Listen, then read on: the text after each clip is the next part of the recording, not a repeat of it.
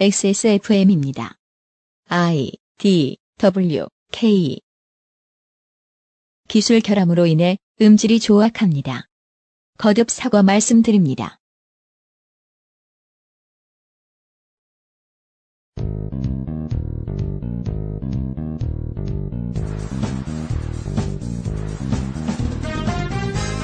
어느 언론은 어느 당이 패했으니 선거 결과 이야기를 작게만 쓰고 어느 당이 이겼으니 크게 쓰고 어느 당이 패했으니 선거 후 폭풍으로 당이 망하게 생겼다고 크게 쓰기도 하죠. 다 좋은데 투표를 내준 국민에게 기록은 잘 전달해 받쳐줬으면 좋겠더라고요. XSFM 그것은 알기 싫다 특별기획 재보궐선거 기록실입니다.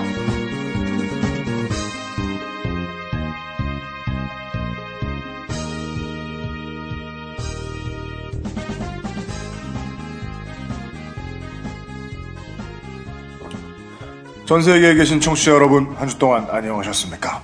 저희들은요, 난징, 상하이, 광저우, 푸저우, 타이페이, 청두, 베이징, 홍콩의 Central District, 그 외에 많은 중화권 도시에서 꾸준히 청취해주시는 분들이 우리의 최초 예상보다 훨씬 많다는 사실을 이제는 알고 있습니다. 아, 제가 아는 모든 중국어 지식을 담아서 감사 인사를 드리겠습니다. 谢谢 그게 전부야? 이것마저도 검증이 불가능하게. 알려주십사. 예. 예. 아 중국에 트위터 불가능한가? 그건 아니죠. 트위터는 할수 있죠. 유튜브가 안 되나? 어, Sound Cloud가 안 되고요. SoundCloud도 안 돼요. 근데 할 사람은 다 해요. 그니까요. 어떻게 다운로드 받으시는지 아, 우회로도, 우회가 있죠, 다. 우회가 되나요? 예, 뭐 proxy도 있고, 예. 뭐 VPN 같은 것도 있고. 네. 어, 이 자유대한민국에서 이렇게 떠드는 저희들의 이야기가 예, 어, 공산당 당국자들에게 들리지 않기를 바라면서 그것은 알기 싫다 특별기획 재보궐선거 기록실 되겠습니다. XSFM의 책임 프로듀서 UMC입니다. 어, 이번에요. 예, 광주광역시 광산을에서 3.77%를 득표한 정치 신인이자 14만원 세금 완납 신화의 주인공 어, 정의당의 문정은 부대표는 네. 알고 보니까 민주평통 자문회의의 자문위원이시더라고요. 오. 우리도 한 명 있습니다. XSFM의 자랑스러운 아, 트위터에 인증까지 해놓으신 민주평통 자문위원 물뚝심송 상임고문입니다. 예, 반갑습니다. 네. 부끄럽고요. 아, 그, 아, 그 얘기 좀 그만해, 이제. 그 민주평통 자문위원 경력에 대한 의구심을 품는 분들이 많이 계셨습니다. 그게 뭘 대단한 거라고. 세금을 14만 원 내도 할 수 있고. 깜짝 놀랐어요. 누가 알려줘가지고 봤어. 네. 그 알려주길래 가서 봤더니 그, 누가 그 얘기를 했더라고. 그래서 누군지 대략은 알겠는데, 아 심지어 알 수 있어요. 예. 그러지 맙시다. 그 이제 강제 정부 당하기 싫으면 그러지 마세요. 우와 어, 이거 협박한다. 협박이다. 그러니까 저는 어떤 느낌이 들었냐면, 네. 그, 뭐, 제가 예를 들어 물뚱님한테, 아, 저는 오늘 점심에 김 10장을 한 번에 싸먹었어요. 이런 자랑을 했는데, 네. 갑자기 누가 나타나가지고, 내 인증하라고? 검- 내가 검증할 수 있다. 이러면서, 아 네. 뭐가 중요해. 김을 세 장밖에 안 먹어놓고, 네. 열 멀쩡이나 먹었다고. 아, 트위터 안 쓰시는 청취자 여러분, 제가 옆에서 구경한 바로는 어떤 분께서 어, 민주평통 자문위원이 대단한 위치라고 착각하고 계신 최소한 네, 그런 어떤 분께서 맞아요, 맞아. 민주평통 자문위원을 사칭하고 다닌다고 비난을 하셨어요.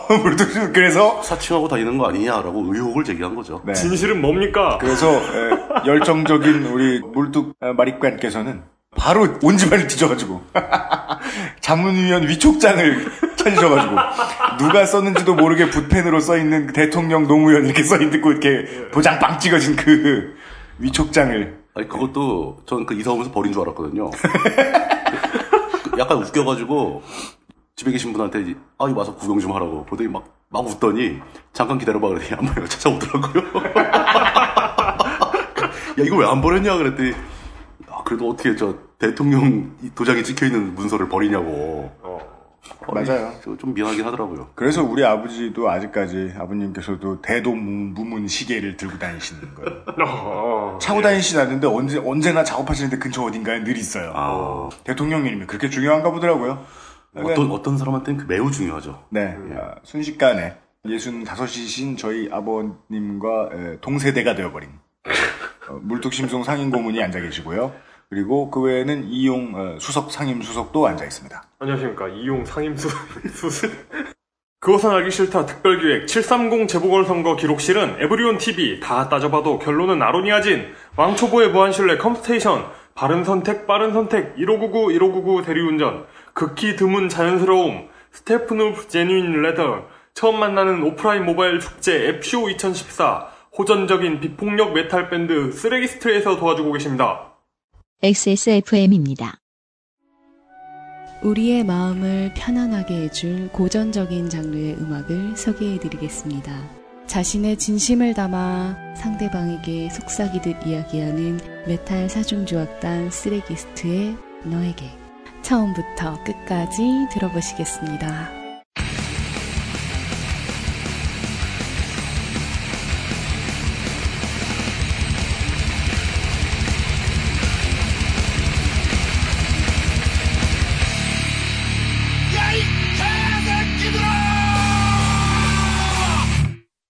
나를 힘들게 하는 상대방을 족치는 것이야말로 진정한 의미의 힐링이 아닐까요? 쓰레기스트의 데뷔 앨범 8월 6일에 만나보세요. 야, 킷캣 됐어. 됐다 그래. L 나온대 L. 니네 L 뭔지 알아? L? 어떻게 될진 나도 모르지. 앱쇼 2014 12월에 만나요.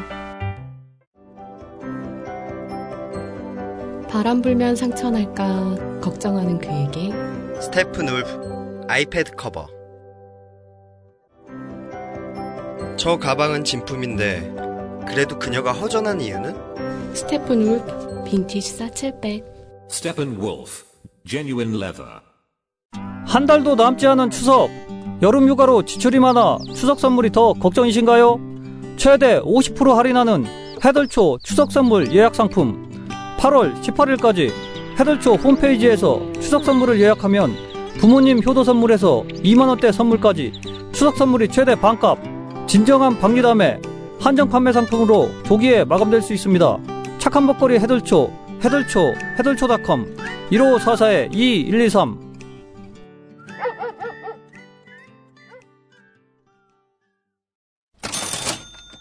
광고와 생활 들으셨다시피 해들초 사장님이 갑자기 비장해지셨습니다. 네. 본인은 자연스럽다고 생각하셨겠지만 뭔가 이렇게 그 인생의 고래 몰린 아저씨의 어조. 네, 좀 꽉 무신 느낌이 나죠. 궁서체로 쓴 것 같은 표준어를 구사하시는 모습을 보니 역설적으로 그가 충청도 네이티브임이 느껴집니다. 이게 원래 시- 시골 사람한테 사투리 써봐 하면 잘 안 나오거든요. 그쵸. 예, 그렇습니다. 네. 추석을 맞아 히트 상품을 절반 가격에 판매하는 일괄 배송 이벤트 헤들초의 상품은 모든 오프마켓에서 구매하실 수 있지만 50% 할인 행사는 오직 헤들초닷컴에서만 만날 수 있습니다. 대전의 서구에 사시는 사 대구 대구란다. 대전 서구에 사시면 직접 찾아가셔도 반가워하십니다. 네. 제가 해봤거든요. 예. 엄청 반가워하시고요. 예. 네. 아, 주차도 만땅입니다. 오. 주차가 만땅이라는 것은 자리가 없다는 뜻이에요? 아, 그럴 수도 있습니다. 자리가 없을 수도 있습니다. 아, 주차는 그렇게 넉넉하지 않았구나. 네. 예, 그리고 말씀만 잘하시면 생산시설을 구경을 해주실지도 몰라요. 아, 만반의 준비돼 있답니다. 작년에 추석 때 아마 제 기억대는 한우가 들어와서 한철 미친 듯이 팔고 나갔던 걸로 기억을 하고 있는데, 아 맞아 기억난다. 아, 예. 네. 아, 추석 선물 쉽게 준비하십시오. 이 선거 방송과 관련해서는 이 저희들은 이 매회가 새로운 과제고 매회가 새로운 도전입니다. 남들이 안 가본 길은 둘 중에 하나입니다.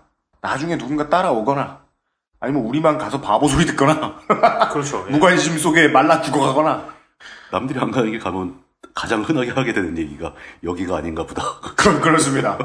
아, 안 가는 데는 이유가 있었구나. 이런 깨달음. 저희 사실 지방선거 데이터 센터를 하면서 그런 생각 했거든요. 아 이게 아무도 안 하는 데는 이유가 있구나. 안 하는 게 맞는 거구나. 네. 그렇죠. 예. 어, 근데 아직까지는 언제나 이 회사는 어, 사장의 착각에 의해 움직이잖아요. 음, 그렇죠. 예. 네, 뭐 다 무슨 비전이니 무슨 뭐 상황 판세 분석이니 면밀한 뭐 그런 점에서 홀회하지만 근데 살다 보면 사 사기와 그 사업의 차이가 굉장히 그 그 차이는 얇고 빈약하죠. 예. 그래서 제가 생각해봤는데 사기와 사업의 차이는 사장 자기 자신까지 속아 있으면 사업이고 어? 사장을 남 나만 빼고 남들을 속이고 있으면 그게 사기인 거예요. 아니에요. 아니에요. 그러면요. 바보야. 자기가 진짜로 믿어도 사기치는 사람이 있어요. 아 진지하게 사기치는 사람들이 있다니까. 사기 아닌 거로 생각하면서. 허경영 총재가 진심이 아닐 것 같으세요? 하는 모든 일이. 아, 예, 그 쉽게 납득되네요. 예. 그 금송아지를 만들고 하나도 안 기뻐했을까요? 음, 그럴 리가. 어. 지나가다 여의도에 지나가던 내가 봐도 기쁜데.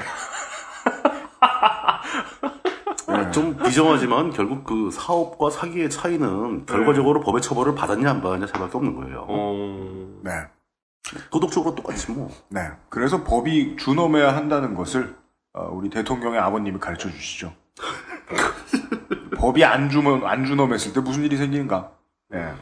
하여간 저의 뭔가 이게 환상에 맞추어 계속해서 선거 방송이 진행되고 있는데요. 네. 앞으로 꾸려갈 데이터를 저희들이 쇼로 어떻게 풀어내느냐의 문제. 그거를 오늘 한번 시도를 해본 이게 beta test입니다. 아, XSFM 그것은 알기 싫다 특별기획 재보궐선거 기록실입니다. 본의 아니게 어, beta tester가 되어버리신 혹은 저희들의 test bed가 되어버리신 청취자 여러분 감사합니다.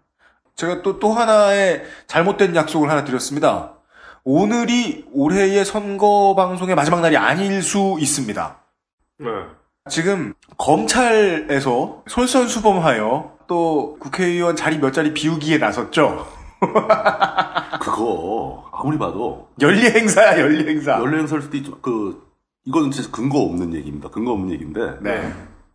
검찰이 분풀이하는 거예요. 창피해가지고 쪽팔려서 자기가 저지른 짓- 짓들이 있어요. 쪽팔려가지고 창피할 게 뭐가 있어요? 검찰 검찰처럼 떳떳한 집단이 어딨어?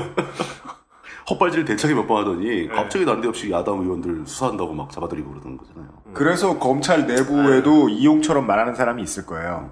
우리 같이 떳떳한 사람들이 어디 있어 지금 우리가 뭘 잘못했는데 우리가 뭘 잘못했다고 지금 정치인들을 족쳐. 네. 아, 근데 또 이번에 하는 게 보면은 또, 잘못했지. 뭐. 예, 아, 또 어, 야당 2대 여당 1의 황금 비율로 족치고 있어요. 그거는 진짜 그 시중의 여론을 의식한 거죠. 네. 야당만 족쳐봐. 당장 야이 뭐저저 맞고 나올 테니까 우리 여당도 하는데 뭐 이러려고. 그래서 일설에서 주어들은 단어는 이런 소설도 있지요. 예. 기타금 덜 낸 순서대로 잘린다 여당은. 그, 그, 그러므로 현질을 할 땐 싼템 사지 마라. 확실히 사라. 맞습니다. 예, 싼, 데- 싼 데는 다 이유가 있는 거예요. 싼 게 비지떡이지. 네, 하여간 어, 기탁 좋게 하신 새누리당 국회의원 여러분 심심한 유감을 표합니다. 그리하여 하반기에도 어, 선거가 있을 가능성이 높아 보입니다. 만약에 빠르게 처리를 한다면. 법원 입장에서도 미룰 이유가 별로 없겠죠. 그리고 원래 선거사범은 네. 6개월 내에 대법 판결을 내게 돼 있거든요. 네, 자기들이 정한 원칙이에요. 그게 누가 그렇게 하라고 시킨 것도 아니고 그렇습니다. 법원 자 스스로 우리 아 이건 빨리 해줘야 되니까 6개월 내에 하자 해놓고 한 번도 안 지켜. 이번의 결과로서 어, 이명박 정부와 박근혜 정부의 이 실질 실적으로만 놓고 나오는 가장 큰 차이가 또 한 번 드러났죠. 어, 선거에 미친 듯이 강합니다.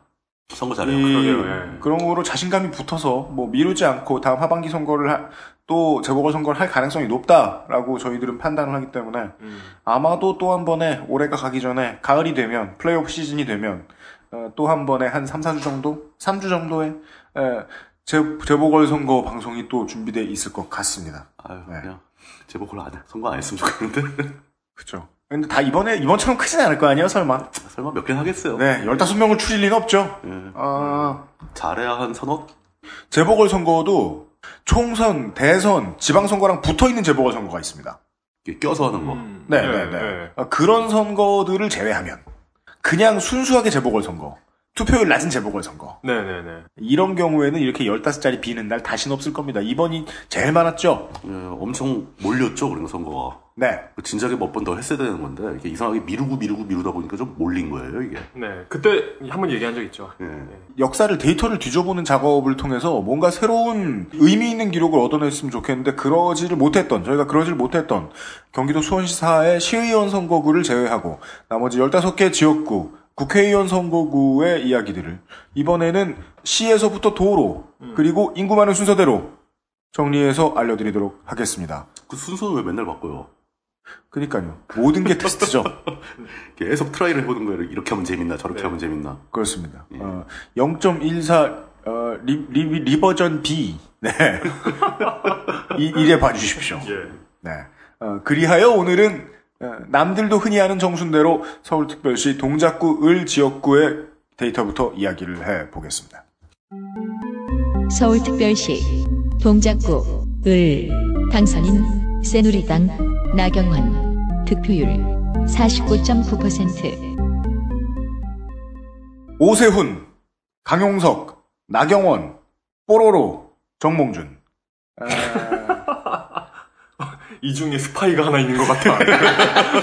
아니에요. 일관돼 있어요. 일관됩니까? 아, 5kill no death의 sniper. 에, 박원순 서울시장의 death list 중에서 처음으로 환생한 동작을의 나경원 의원이죠. 어, 중구로 대표되는 것으로 보이지만 서울시 중구로 대표되는 것으로 보이지만 그것은 언론의 주목을 받은 지 오래된 정치인이 아니기 때문이지 실제 중구 당협위원장 기간이 길어서 그런 건 아닙니다. 음. 어, 18대 때 한 번 중구에서 당선이 됐죠. 그 전에 초선 때는 비례였습니다. 어, 이번까지 합해서 삼선 국회의원이지만 50%의 득표율을 이번까지도 넘겨본 적은 없는 인지도에 비해서 매번 어려운 싸움을 하고 있는 정치인입니다. 어, 물론 2010년 이후에 치러진 다섯 번의 국회의원 재보궐선거 가운데서 수도권에서 60%를 넘는 압도적인 득표율로 승리를 거둔 사람은 안철수 의원 한 명밖에 없기 때문에 에, 수도권에서 재보궐 이기기가 쉬운 일이 아니긴 합니다. 따라서 여권의 big figure들은 우리 뭐 다른 사람들도 많이 이제 분석을 했지만 충성심이 당에 대해서 아주 높던지 음. 그게 아니면 자신의 커리어가 열나 위태로워서 도박이라도 해야 할 상황이 아니면 출마를 안 하는데 후자에 속한다고 해석 가능한 케이스가 이번 재보선에서는 동작을의 나경원 의원과 임태희 어, 님하입니다. 그렇죠. 급하게 밀린 거죠. 네. 자, 자식들이 쓸데없이 트위터 같은 거 안 하는. 그죠. 예. 심지어 다른 쓸데도 없는데 트위터까지도 안 하는. 예. 네. 아, 삼선의 당락을 놓고 맞붙었던 정의당의 노회찬 대표는 이번 재보선에서 새누리 새정치연합 제외 후보 중에 최고의 득표율을 얻은 것으로는 위로가 안 될 상황이라는 건 모두가 알고 있습니다. 그렇습니다. 예. 18대 총선에서 야권 연대에 실패하고도 통합민주당 후보를 선거 비용 보전권 16%로 멀리 따돌리면서 한나라당 홍정욱 후보에게 승리 직전까지 갔었죠. 여론조사에서는 승리한다는 얘기도 많이 나왔었습니다. 그랬죠. 네. 어, 19대 총선에서 예상대로 새누리당을 압살하면서 당선이 되자 거의 60%에 달했죠 노원병에서. 엄청난 득표를 했었죠. 야권 연대만 받쳐주면 정말 무서운 영감님으로 에, 통계가 저희들이 찾아보니 통계가 그렇게 말을 해주기 시작했는데 이번에 아주 신기한 전술로 뒤늦게나마 후보군을 좀 줄여낸 선거에서 네. 천표 안쪽에 속패를 했네요. 900 몇 표였죠. 네. 그리고 뭐 끝으로 이제 저희가 제가 이제 데이터들을 읊어드리는데요. 그리고 끝으로 아, 새정치연합 이계한 전 의- 의원에 이어서 역사상 동작을 지역구에 가장 많이 출마한 후보인 노동당 김종철 전 부대표의 기록을 좀 보겠습니다. 18대에는 2%로 민주노동당 후보의 더블 스코어를 기록했었고요. 19대 때는 정몽준 이계안의 양자 대결로 불렸었죠. 이 19대 총선 때는 5.1%를 득표를 해서 네. 이번의 결과와 마찬가지로 캐스팅 보트를 쥐었습니다. 민주통합당과 진보신당 합해서 정몽준 그 정도는 나왔죠. 음. 아, 그랬지만 지난번에는 그 캐스팅 보트를 한 움큼 쥐고 있었는데 이번에 얻은 성적 1.4%의 득표율이 자신이 기록한 가장 낮은 득표율이 됐네요. 이번 이 동작을 예. 선거가 예. 그 절묘했던 게 김종철 후보가 역대 최저 득표를 했음에도 불구하고 그럼에도 불구하고 캐스팅 보트를 가지고 맞아요. 있었어요. 합심 앞선다 뭐 이런 게 있었죠. 근데 그거는 뭐 어쩔 수 없는 일이고요. 네. 저는 이번 이 동작을 선거의 핵심은 아주 큰 틀에서 봤을 때 새누리와 비새누리가 진짜 다 연합해가지고 다이다리를 뜨면은 네. 근소하게 밀린다. 비새누리가. 네. 이 큰 틀을 그냥 그대로 보여준 선거 아니었나라고 음. 보고 있어요. 아, 동작을에서부터 주제문이 나오네요. 이게 그러니까 일종의 표준 지표 선거예요, 이게. 네. 그러니까 특이한 지역구가 아니라 우리나라 유권자 분포가 그렇게 돼 있습니다. 네. 그게 현실인 거예요. 어떻게 보- 어떻게 봐야 될까요? 새누리를 지지하는 지지하시는 분들이 유권자 분들이 아주 절반에서 조금 넘는 네. 정도라고 봐야 된다는 거죠. 절반에서 조금 넘어. 예, 예. 그러니까 투표 이- 이런 보궐선거에 투표하러 갈 정도의 관심을 가진 사람 아 이게 중에 절, 이게 절반이라는 것은 전체 유권자 중에 절반이 아니고 아 이거 이거 설명하자면 이게 좀 복잡해지는데 네. 말 나온 김에 한번 해보죠. 아, 네네. 예, 전체적인 그 선거를 바라보는 관점 중에서 굉장히 중요한 착각 중에 하나입니다. 네. 우리는 흔히 그 여당 지지자, 야당 지지자 둘 다 아닌 사람을 부동층 이렇게 생각을 하죠. 왜냐하면 뉴스가 그렇게 부르는 걸 우리가 평생 들었거든요. 예, 항상 그렇게 들었죠. 네. 근데 한번 생각해 보십시오. 그러니까 우리나라에서 선거를 하게 되면 투표를 하게 되면은 예를 들어서 투표율이 60%였다. 네. 그럼 40%는 아예 투표장에 안 가는 사람이에요. 음, 투표율이 역대 최고로 높이 올라가봐야 70%대입니다. 예. 그럼 30%는 죽었다 깨어서 투표장에 안 간다는 거죠. 그렇죠. 예, 이 사람들은 부동층이 아니에요. 아. 썬크 그냥 아무것도 아닌 겁니다. 그 사람들은 이 의사결정에. 예, 의사결정에 참여를 안 콜로니. 해요. fl- float가 아니라 sunk 예. 네. 그러면서 맨날 언론 그 언론에서는 뭐 부동층의 마음을 사로잡는 뭐 후보 어쩌고저쩌고 이렇게 얘기하는데 네. 실제로 부동층은 굉장히 적습니다. 일단 투표를 죽었다 깨어도 안 하는 사람들은 선거에서는 의미가 없는 존재하지 않는 사람들이기 때문에 빼야 됩니다. 네. 그 사람들 빼버리고 네. 그 나머지 그러니까 예를 들어서 60에서 70%쯤 되는 사람 중에서 어 무조건 투표를 하는데 무조건 새누리당을 지지하는 사람들이 한 30% 됩니다. 네. 이건 뭐 고정 지지율 항상 나오는 거 있죠. 네. 그럼 그 30%면 벌써 70% 중에서는 입장에서는 거의 반에 각박합니다. 그렇죠. 네. 그70% 중에 30%고 이제 야당, 그러니까 민주당 쪽이 대표하고 있지만 뭐 진보 세력 다 합쳐가지고 네. 나는 항상 투표를 하는데 절대 새누리당 안 찍고 새누리당 아닌 사람만 찍는다. 네. 라는 사람들이 한 20%는 있습니다. 음, 예. 그렇죠. 예. 네. 그죠? 그럼 이게 빠지면 벌써 나머지 20% 남잖아요. 네. 근데 이 사람들은 스윙보트를 하는 사람들인데 swing vote 그러니까 뭐 나는 어느 쪽이든 그때그때 봐가지고 내 마음에 드는 사람 찍는다라는 사람들이 있거든요. 예. 근데 그 사람들은 뭐까지 스윙을 하냐면은 네. 재미가 있으면 투표를 하고 재미- 재미가 없으면 투표 안 한다. 아, 투표 투표 여부까지. 자, 체가 스윙이 되는 거예요. 네. 투표율이 진폭이 생기지 않습니까? 그렇죠. 예. 투표율로 말하는 투표 결과에 대해서는 또 몇 군데 지역구에 그- 대해서 음, 얘기하겠지만요. 의미가 있죠. 이번 광주 같은 데 투표율이 뚝 떨어지는 이유는 이 투표 자체를 스윙하는 사람들이 쫙 빠져나간 거죠. 그렇죠. 이렇게 봐야죠. 그렇게 되면은 흔히 말하는 이 후보들이 부동층의 마음을 사로잡아야 된다, 중간층을 사로잡아야 된다, 이건 환상이라는 거예요. 음. 사실 그렇게 투표 자체를 스윙하는 사람들도 내가 투표를 하게 된다면 난 야당만 찍는다. 라는 사람들이 있어요. 음, 음, 음, 네.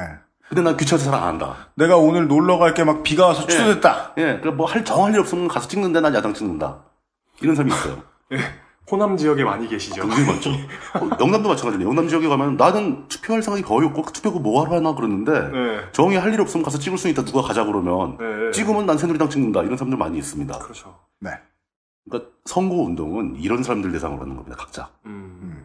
그러니까 아무리 부동층한테 호소를 해봐야 음. 우리 편 안 찍어줄 사람은 절대 안 찍습니다. 마음이 바뀌는 경우는 거의 없어요. 진짜 무서운 부동층은 마음이 이 당에서 저 당으로 바뀌는 사람이 아니라 예. 투표를 하지 말까 해서 할까로 예. 바뀔 사람이다. 그 사람이 제일 그 투표로 바꿀 수 있는 사람들은 그 집단밖에 없는 거예요. 음. 그거는 뭐 많은 정치평론가들이 지난 대선 때 뭐 문재인 캠프를 향해서 많이 했던 말 아닙니까? 어, 그렇죠. 원래 있던 지지자들 무슨 수로 잡았느냐, 어떻게 자-. 어떻게 꽉 잡았느냐. 그러니까 선거 운동이란 과정은 부동층을 사로잡고 중간층에 호소하고 뭐 상대편을 설득하고 이런 과정은 절대 아니고요. 그건 이미 다 끝난 게임이고 유일하게 할 수 있는 것은 나를 지지하는 사람들을 투표장으로 끌어내는 겁니다.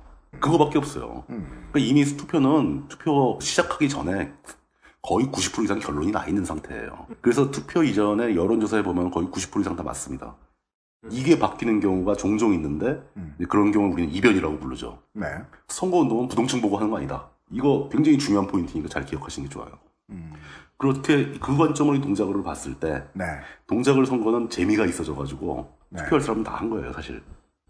나올 사람 다 예, 나올 사람 다 나왔다. 음. 그러다 보니까 여당 지지자와 야당 지지자가 다 서로 뭉쳐가지고 조- 모두 투표장으로 뛰어나가 투표를 하는 결과 네. 천표 차이가 났다. 음. 이렇게 보셔야 되는 겁니다.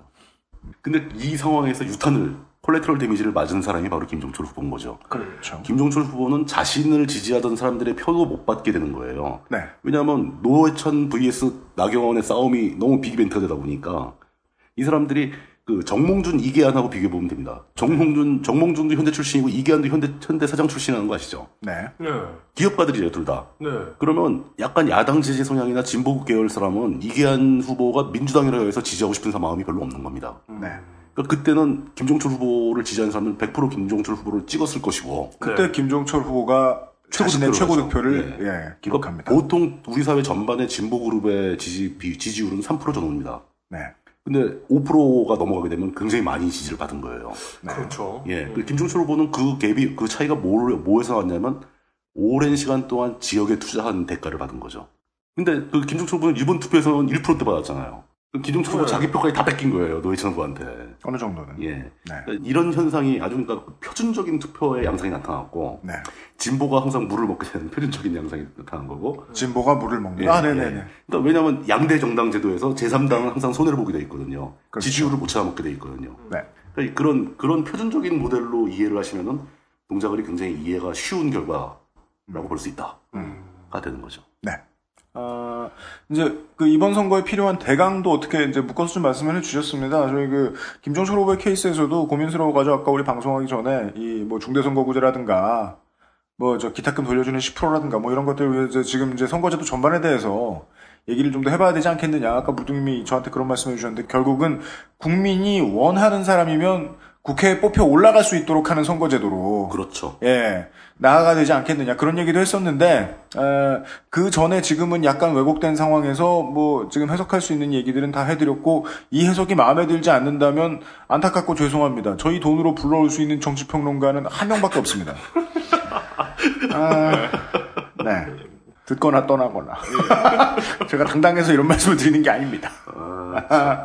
그, 그, 래도 저 민주평통 출신이에요. 꼭 불리할 때 되면 꺼내고 칭찬해주면 부끄러운 척하고. 그뭐 완장 하나 채워, 채워드려야 되는 거 아닙니까? 제가 주무실 때 문신을 새겨놓을까 보다.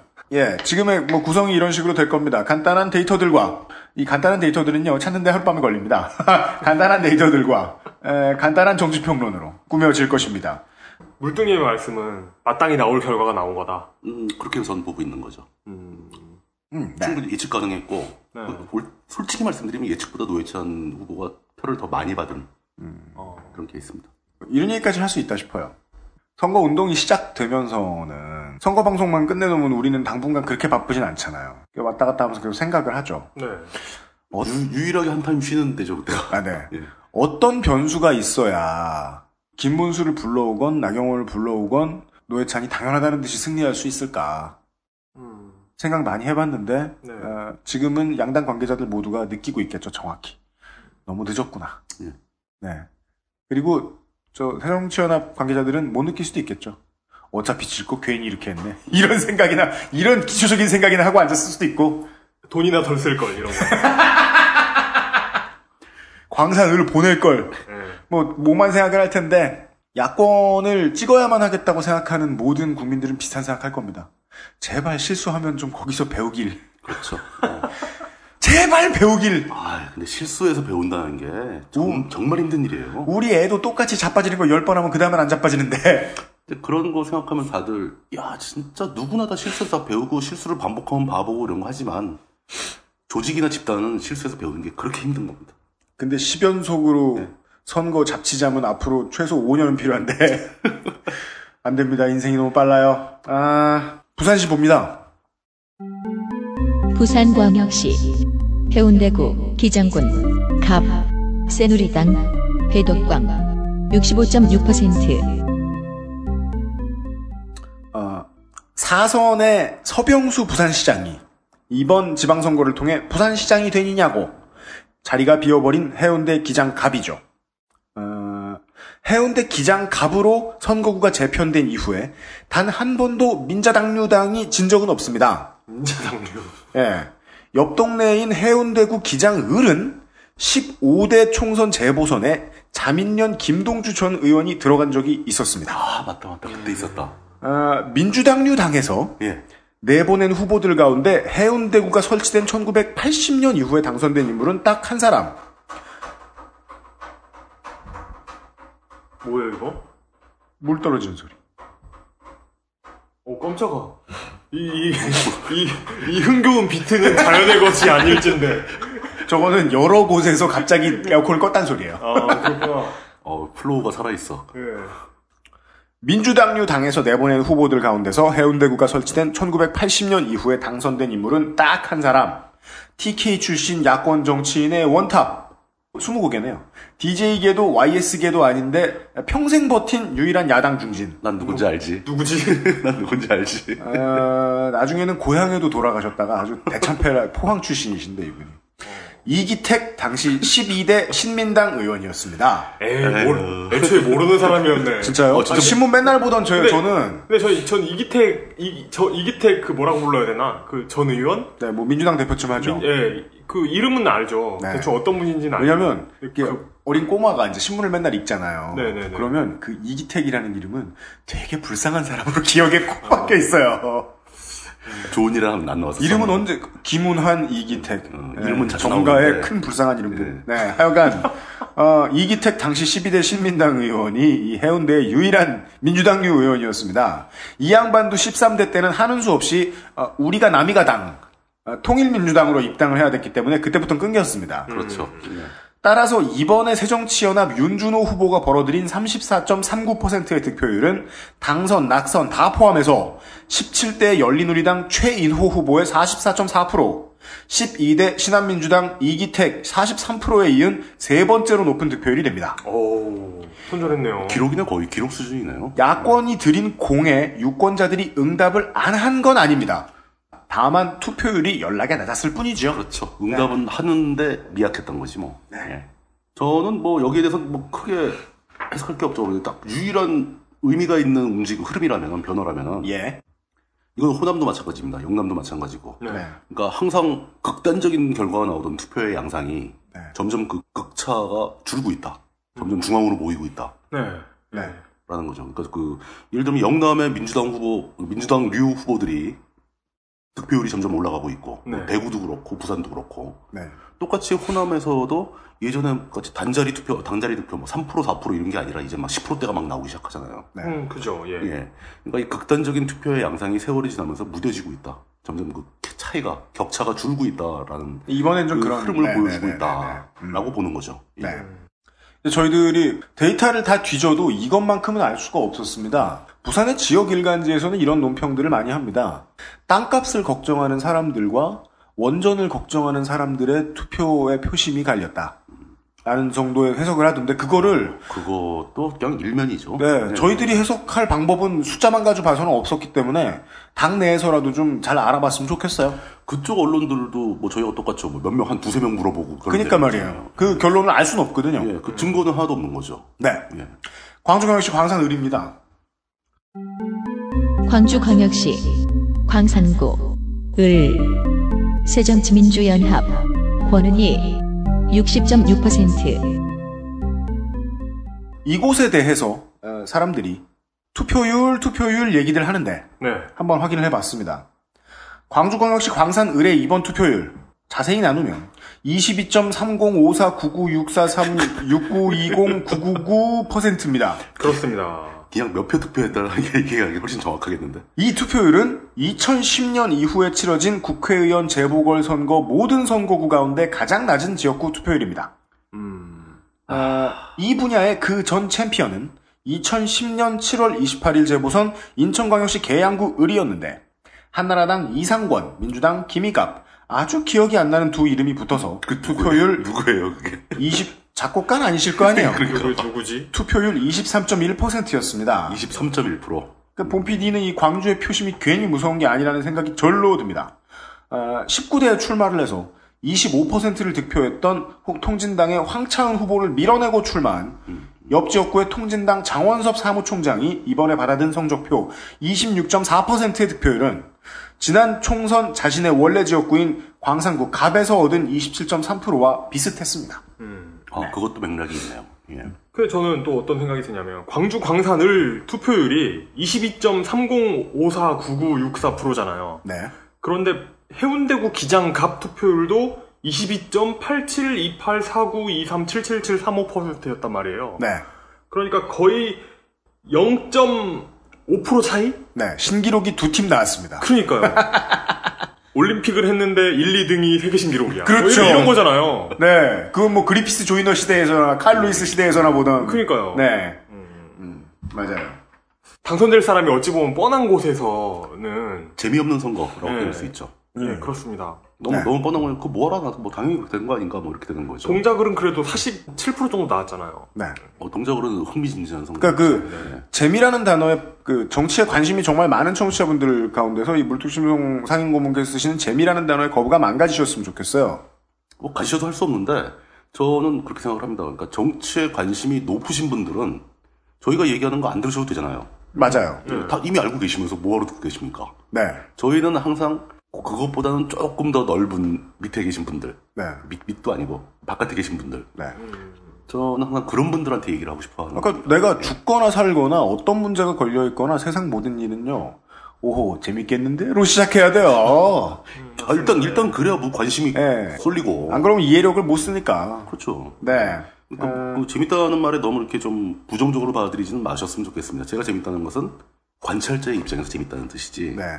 그게 뭐 옳고 그름을 함유한 뜻은 절대 아니라는 거. 결과가 너무 만족스러워서 재밌어 이런 얘기가 아니니까요. 다만 해운대 기장갑은 말 그대로 재미없었고 진짜 흥미가 없는 거죠. 광산 을은 네거티브로는 재밌게 볼 수 있었는데 네. 그렇지. 예 거기에 등 돌리는 선택을 했다는 게 이제 유권자가 무섭다는 거죠. 어, 광주의 유권자들은 충분히 그런 선택을 할 만한 분들이죠.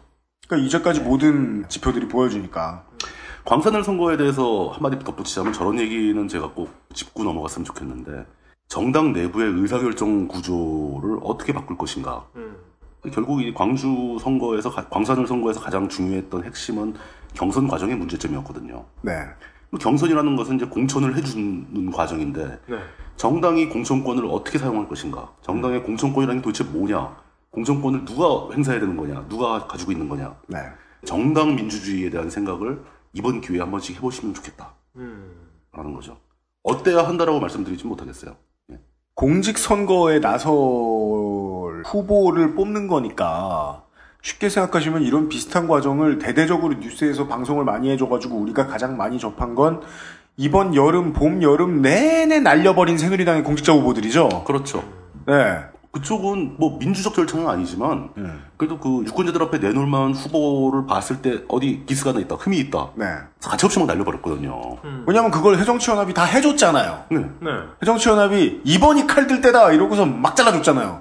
근데 그 행정력을 한 3, 400분의 1씩만 발휘를 똑바로 해서 예. 이번엔 15분의 1이죠? 예. 15분의 1씩만 발휘를 해서 공천할 때 후보들 미리 검증해 놓고 만약에 어느 정도 기스가 난 게 보이는데 이걸 defense 해주더라도 꼭 올려야 할 만한 콘텐츠가 있는 후보였다면 그 전략을 미리 세웠어야 됐는데 그렇죠. 미리미리 준비했어야죠. 이건 뉴스타파의 잘못이 아니죠. 그 따라서 그럼요. 미리 준비 못한 당이 책임져야 되는 문제죠. 그, 뭐, 그것보다 더 본질적인 문제는 그런 거죠. 새누리당은 먼저 뭔가 문제가 있다면 어디서 결정되는지 모르지만 잘립니다. 네, 맞습니다. 매드 박사가 그러니까 어디가 이, 이 암실에 숨어 있는 누군가를 잘라요. 예. 그러니까 뭐 그 막 화를 내다가 아니 내가 이게 무슨 문제냐 하다가 예. 누군 전화 한 통화 받으면 조용해져. 누, 군가가 한마디 했을 타이밍이 되면 아무 얘기도 없긴 한데 조용해져요. 마치 요새 유명해진 이 조선왕조 실록 카톡처럼 그 왕한테 네. up 이런 카톡이 와가지고 어, 그걸 딱 카톡 받으면은 바로 가서 손 붙잡고 만세 부르면 사진 찍고 예, 맞습니다. 협조를 뭐 선언하고 막 그러는데 닥치겠사옵니다 전하 해서 민주적 관점에서 봤을 때는 그건 결코 옳은 일은 아니죠. 네네. 그렇지만 다른 면에서 봤을 때 유권자들 앞에 후보라는 상품을 들이미는 예의로 봤을 때는 네. 어떻게 보면 새누리당이 더 예의 있는 결과를 가져온 거예요. 네. 내부에서 어떤 짓을 하든 간에 새정치 쪽에서는 네. 굉장히 민주화를 뭐 주도했던 당이고 민주적 절차를 막 굉장히 강조하면서도 결과가 형편없었다는 거죠. 새누리당을 안 찍어 죽고 싶던 유권자가 새누리당 물건을 딱 뜯어봤더니 포장이 잘 돼 있고 안에는 웬 그 물 맞은 그렘린 그 나쁜 그렘린 있죠. 나쁜 그렘린이 들어있어요. 오 무섭다 그거. 근데 걔는 최소한 새누리당이 의도해서 내놓은 후보란 말이에요. 그렇죠. 예. 근데 민주당에서 내놓은 후보는 착한 그렘린이 들어있는데 막 날개에 곰팡이 옆에 있어요. 포장지도 막 만지기도 싫고 막 그런 컨텐츠는 좋을 수도 있는데 하자를 제대로 검수 안 했다는 거죠. 음, 품질 관리가 안 된 거죠. 그러니까. 그 여기에 대해서 예전에 딴지일보 부편집장을 하셨다가 지금은 퇴사하신 필동님께서 이런 말 이런 비유를 하신 적이 있어요. 양갈래길이 있다. 그러니까 예. 두 갈래길이 있는데 한쪽 길에는 똥이 잔뜩 쌓여 있고 예. 뭐야. 한쪽 길에는 우라늄이 잔뜩 쌓여 있어요. 필독이 하는 말이 다 그래. 그러니까 본- 본능적으로 어느 길로 가겠냐느냐는 거죠.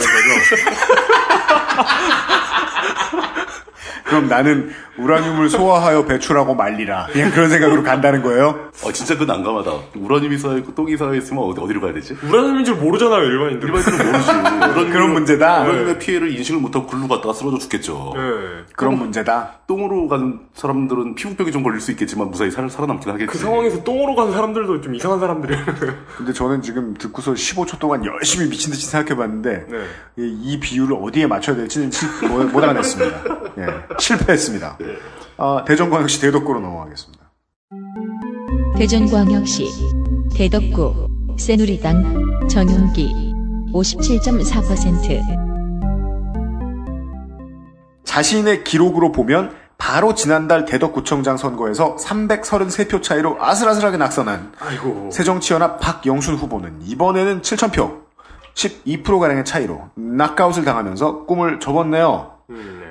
하지만 조금 다른 시각의 그림도 있으니까 이번엔 그걸 좀 소개해드리죠.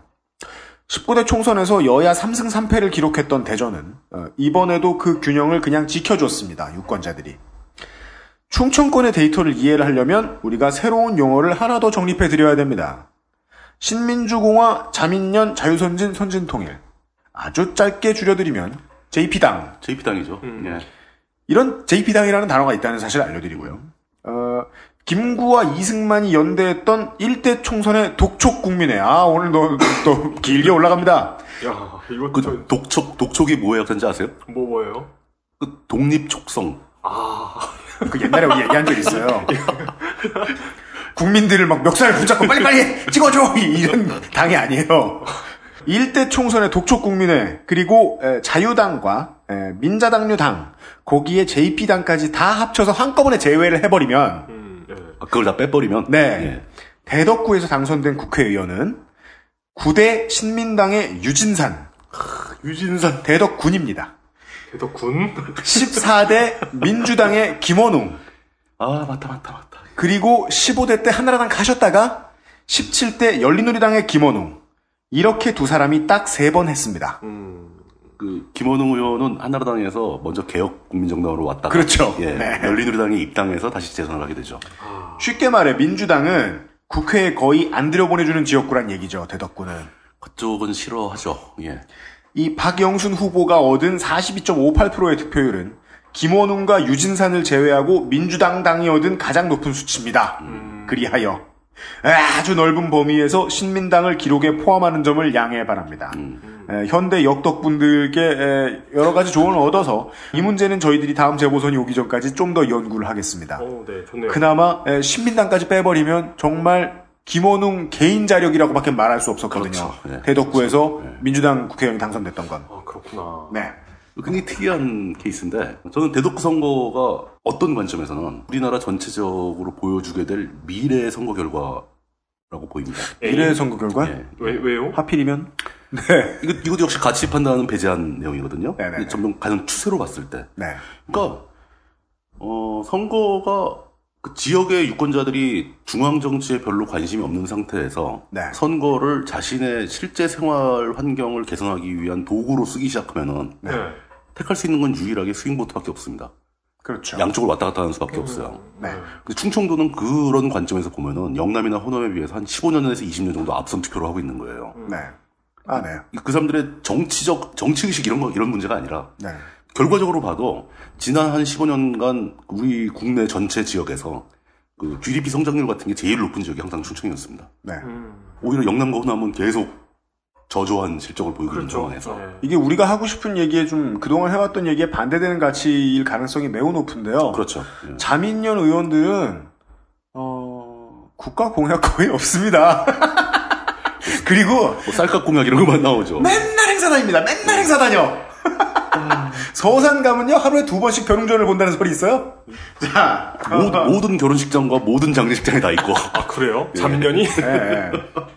그러니까 그렇게 오래 살아남았죠. 세대, 세대가 다르구나. 이건 뭐, 뭐 모르겠어요. 다르죠. 네. 아니, 근데 그, 그건 있습니다. 그 충청도 지역의 투표는 이렇게 양쪽이 거의 대등한 입장을 보인다. 근데 네. 이, 이 경우는 특히 이제 민주당이 약한 지역이긴 한데. 그리고 대덕구의 경우에도 이번에는 민주당이 어, 의외로 대등한 싸움 했다. 어, 그럼요. 네. 어, 이, 정, 이 정도면 대등하다, 이 정도면 좋다. 그 이 사람-. 그러니까 많이 올라갔다. 부족하지만 전체가 다 일제히 뭐 네. 매스 게임 군무를 추듯이 네. 새누리당으로 왕창 갔다가 민주당으로 왕창 갔다 이런 게 아니고 음, 네. 각자 다 스윙을 하니까 네. 항상 51대 49 정도로 나오는 겁니다. 선거 결과. 그리고는 ARS 물어보면 답도 안 하든지 거짓말하고 예. 그냥, 그냥 끊어버리고. 아니면 아유 잘못 눌렀네 이런 그런 사람들이 너무 많이. 아, 랜덤하게 누르는 사람도 있다고 그래서 들었어요. 올 때마다 따로, 다르게 누르는 거야. 아, 그것도 좋다. 그, 렇게 규칙성이 없을 때, 비둘기 같은 거 길들일 때, 네. 규칙성 없는 게 제일 효과적이거든요. 뭔 소리야 그게? 왜 비둘기야? 이게 왜 효과가 좋으냐면은 네. 네. 이게 이거 뭐 정치적 가치는 다 빼고 하는 얘기예요. 네네. 지역의 관점에서 지역의 이익 관점에서 보게 되면은 네. 중앙 정권이 중앙 권력이 가장 애매한 지역에다가 가장 공을 들이게 돼 있는 거죠. 음, 어떻게 해야, 해줘야 될지 모르니까 네. 호남 어, 이 정도 하면 돼. 영남 이 정도 하면 돼. 충청 여기다가 뭘 줘야 반응이 나오지? 이렇게 되는 거죠. 물론 뭐 잠시 후에 충북 얘기 나옵니다만은 또 이번에 충북의 지역구는 또 그것과는 좀 반대인 심하게 말하면 좀 한심한 결과도 나오는데 그렇죠. 물론 그런 것도 네, 있어요. 네, 대전 저 일단 대전에 국한시켜서는 이전보다도 더 나아진 듯한 결과를 아, 보았습니다. 한 가지 변명 같은 코멘트를 하나 달자면은 예. 정치는 법칙이 없습니다. 절대 없습니다. 그러니까 흡사 정치에 어떤 규칙이 있다라고 얘기하는 건 다 거짓말이죠. 아 우리의 최강 변명인데요, 그거. 우리 근데- 모든 방송 맨 마지막에 넣어도 되겠는데 안드로이드 시켜가지고 정치에는 법칙이 없습니다. 어, 단지 굳이 있다고 보면 경향성이나 흐름밖에 없는 거죠. 네, 그것도 애매하기 짝이 없는 말이잖아요. 네. 그럼 왜 그게 이제 면피가 되냐면은 그막 이럴 이럴 것이다 이러, 이렇게 됐다 막 설명 막 하다가 누가 반증을 딱 보면 아 그거는 예외네. 네. 뭐 근데 정치가 그렇게 두루뭉술하고 애매모호하게 말하기 가장 좋으니까 정치평론가들이 사기꾼이 제일 많은 거예요. 맞아요. 진짜 정치평론가 정말 사기꾼 많거든요. 아무 책임도 안 지는. 거짓말을 그렇게 대놓고 늘어놓으면서 아무 네. 진짜 사과 한번 하는 집단이잖아요. 저 이거 하면서 이 가구 만들면서 우리 저 목수 사장님하고도 대화했었지만 어, 세상에 힘든 직업이 그렇게 많은데 이제까지 살면서 본 가장 쉬운 직업은 정치평론가라고 제가 제 소신을 말했었죠. 준비할 게 아무것도 없어. 와이셔츠 다리는 거, 와이셔츠 다리는 거 세탁소에서 해줄 거 아니야. 뭐 저 카메라 받을 때는 저건 해야죠. 이 메이크업은 해야죠. 와이셔츠 맡기는 거. 하여간 저희들은 에, 정치평론을 하고 있습니다. 광역시 끝으로 울산광역시 남구 을 얘기를 좀 하겠습니다. 울산광역시 남구 을 새누리당 박맹호 55.8%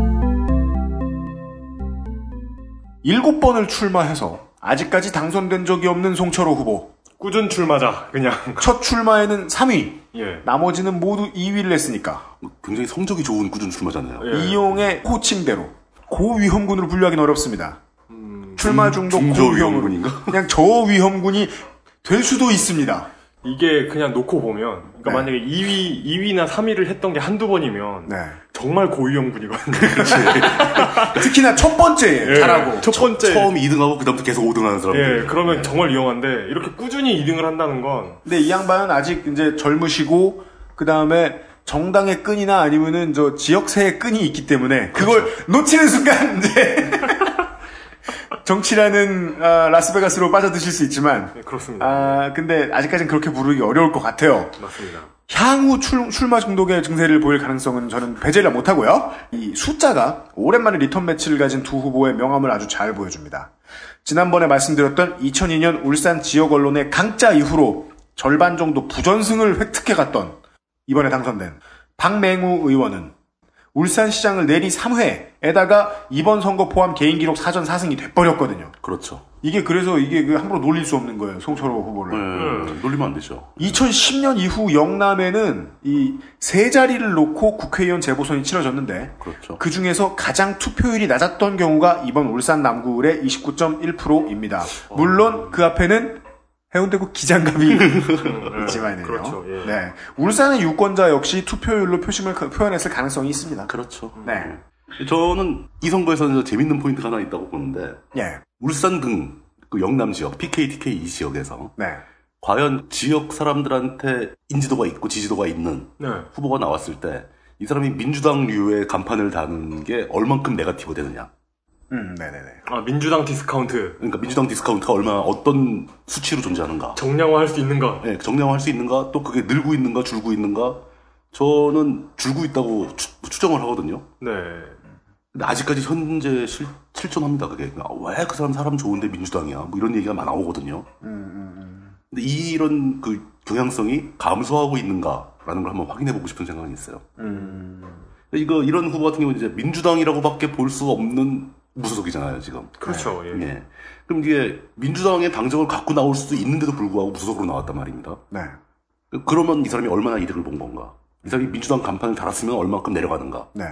이게 궁금해요. 음. 이 답을 설명드린 게 아니라 제가 궁금하다고. 아, 이걸, 이 실험을 객관적으로 확인해 주실 수 있는 한 분이 딱 떠오르네요. 누굽니까? 어, 민주당의 정동영 상임고문께서 탈당을 해서 강남 갑에 다시 한번 출마해 보는 거죠. 탈당을 해서. 그러니까 그, 뭐 괜히 그 민주당 당적 달고 전라도 어디 출마하지 말고. 예. 송철호 후보는 이제 진보정당에서 민주당으로 넘어갔던 케이스였고. 그렇죠. 음, 당연히 없었지만. 알겠습니다. 저희들이 잠깐 쉬었다가 처음, 아, 처음은 아니군요. 우리가 가끔 하네요. 예. 간만에 정치평론 섞은 선거 이야기하고 있습니다. 예. 아, 잠시 쉬었다가 돌아오도록 하겠습니다. 아로니아진 광고가 나오겠네요. XSFM입니다. 다른 대기업 건강식품도 많잖아. 딸기나 블루베리와의 영양가 비교, 가격, 위생, 책임보험, 화학 첨가물은 없는지. 다 알아보셨나요? 비교하실 필요 없죠? 언제까지나 마지막 선택. 아로니아 진. 모든 걸 정리해뒀지만 뭔가 아쉬운 그녀의 다이어리. Steppenwolf 컬러 다이어리 지갑이 비싸다고 자랑하는 그의 말이 설득력 없어 보인다면 Steppenwolf 클립 포켓. Steppenwolf Genuine Leather. 바른 선택, 빠른 선택. 1599, 1599에서 알려드리는 대리운전 이용 상식. 대리운전 회사가 광고하는 최저가는 지켜지지 않을 때가 더 많습니다. 저가 대리운전 회사는 운전기사님의 이익을 줄여가며 최저가를 제공하기 때문이죠. 대리운전 기사는 최저가를 기피할 수밖에 없는 현상. 노동자의 마음으로 공감하시면 더 빠르게 대리운전을 이용하실 수 있습니다. 바른 선택, 빠른 선택. 1599, 1599에서 전해드렸습니다. 바른 선택, 빠른 선택. 1599. 아따 그것을 뭐라고 하더라? wearable device? 그것은 뭐 옷이요 뭐 잠바요? 앱쇼 2014 12월에 만나요. 경기도 수원시 을 새누리당 정미경 55.7% 경기도 수원 을은 이런 일이 있었습니다. 참여정부를 비판하고 나서 인사불이익을 당하고 검찰에서 물러나서 한나라당원이 된 새누리당의 정미경 의원. 공천 탈락한 뒤에 탈당 후에 출마했다가 낙선까지 했으면 보통 정치 인생을 길게 못 가져가는데 어, 재기에 성공해서 이명박 정부를 비판한 뒤 인사 불이익을 당하고 검찰에서 물러나 민주통합당원이 되었던 새정치민주연합의 백혜련 후보를 12% 이상의 큰 차이로 잡고 재선에 성공했습니다. 이 권선구라는 행정구역이 명명된 이후에 92년 14대 총선에서 지금에 이르기까지 10명의 국회의원이 배출됐는데 현재까지 당선된 사람이 민자 신한국 한나라 새누리 8명, 열린우리 민주통합 2명입니다. 이 중에는 이곳 팔달구와 건선구가 지역구를 함께 쓰던 도중에 각각 한 번씩 출마해서 모두 당선된 남평호 남경필 부자의 기록도 포함되어 있고 어, 정미경 의원 개인은 18대에 이어서 이 지역을 수복한 셈이 됐습니다. 통합민주당 이기우 후보와 맞붙었던 지난번에 정미경 의원이 당선됐던 18대 총선에, 18대 총선에 비해서 정미경 의원의 득표율이 14%나 올라갔습니다. 득표율 역시 수도권에 당선된 5명 새누리당 국회의원들 중에 가장 높은 수치입니다. 새정치연합 백혜련 후보는요, 지난 총선에서 야권 연대로 인한 출마 포기까지 합하면 재수에 실패하게 됐습니다.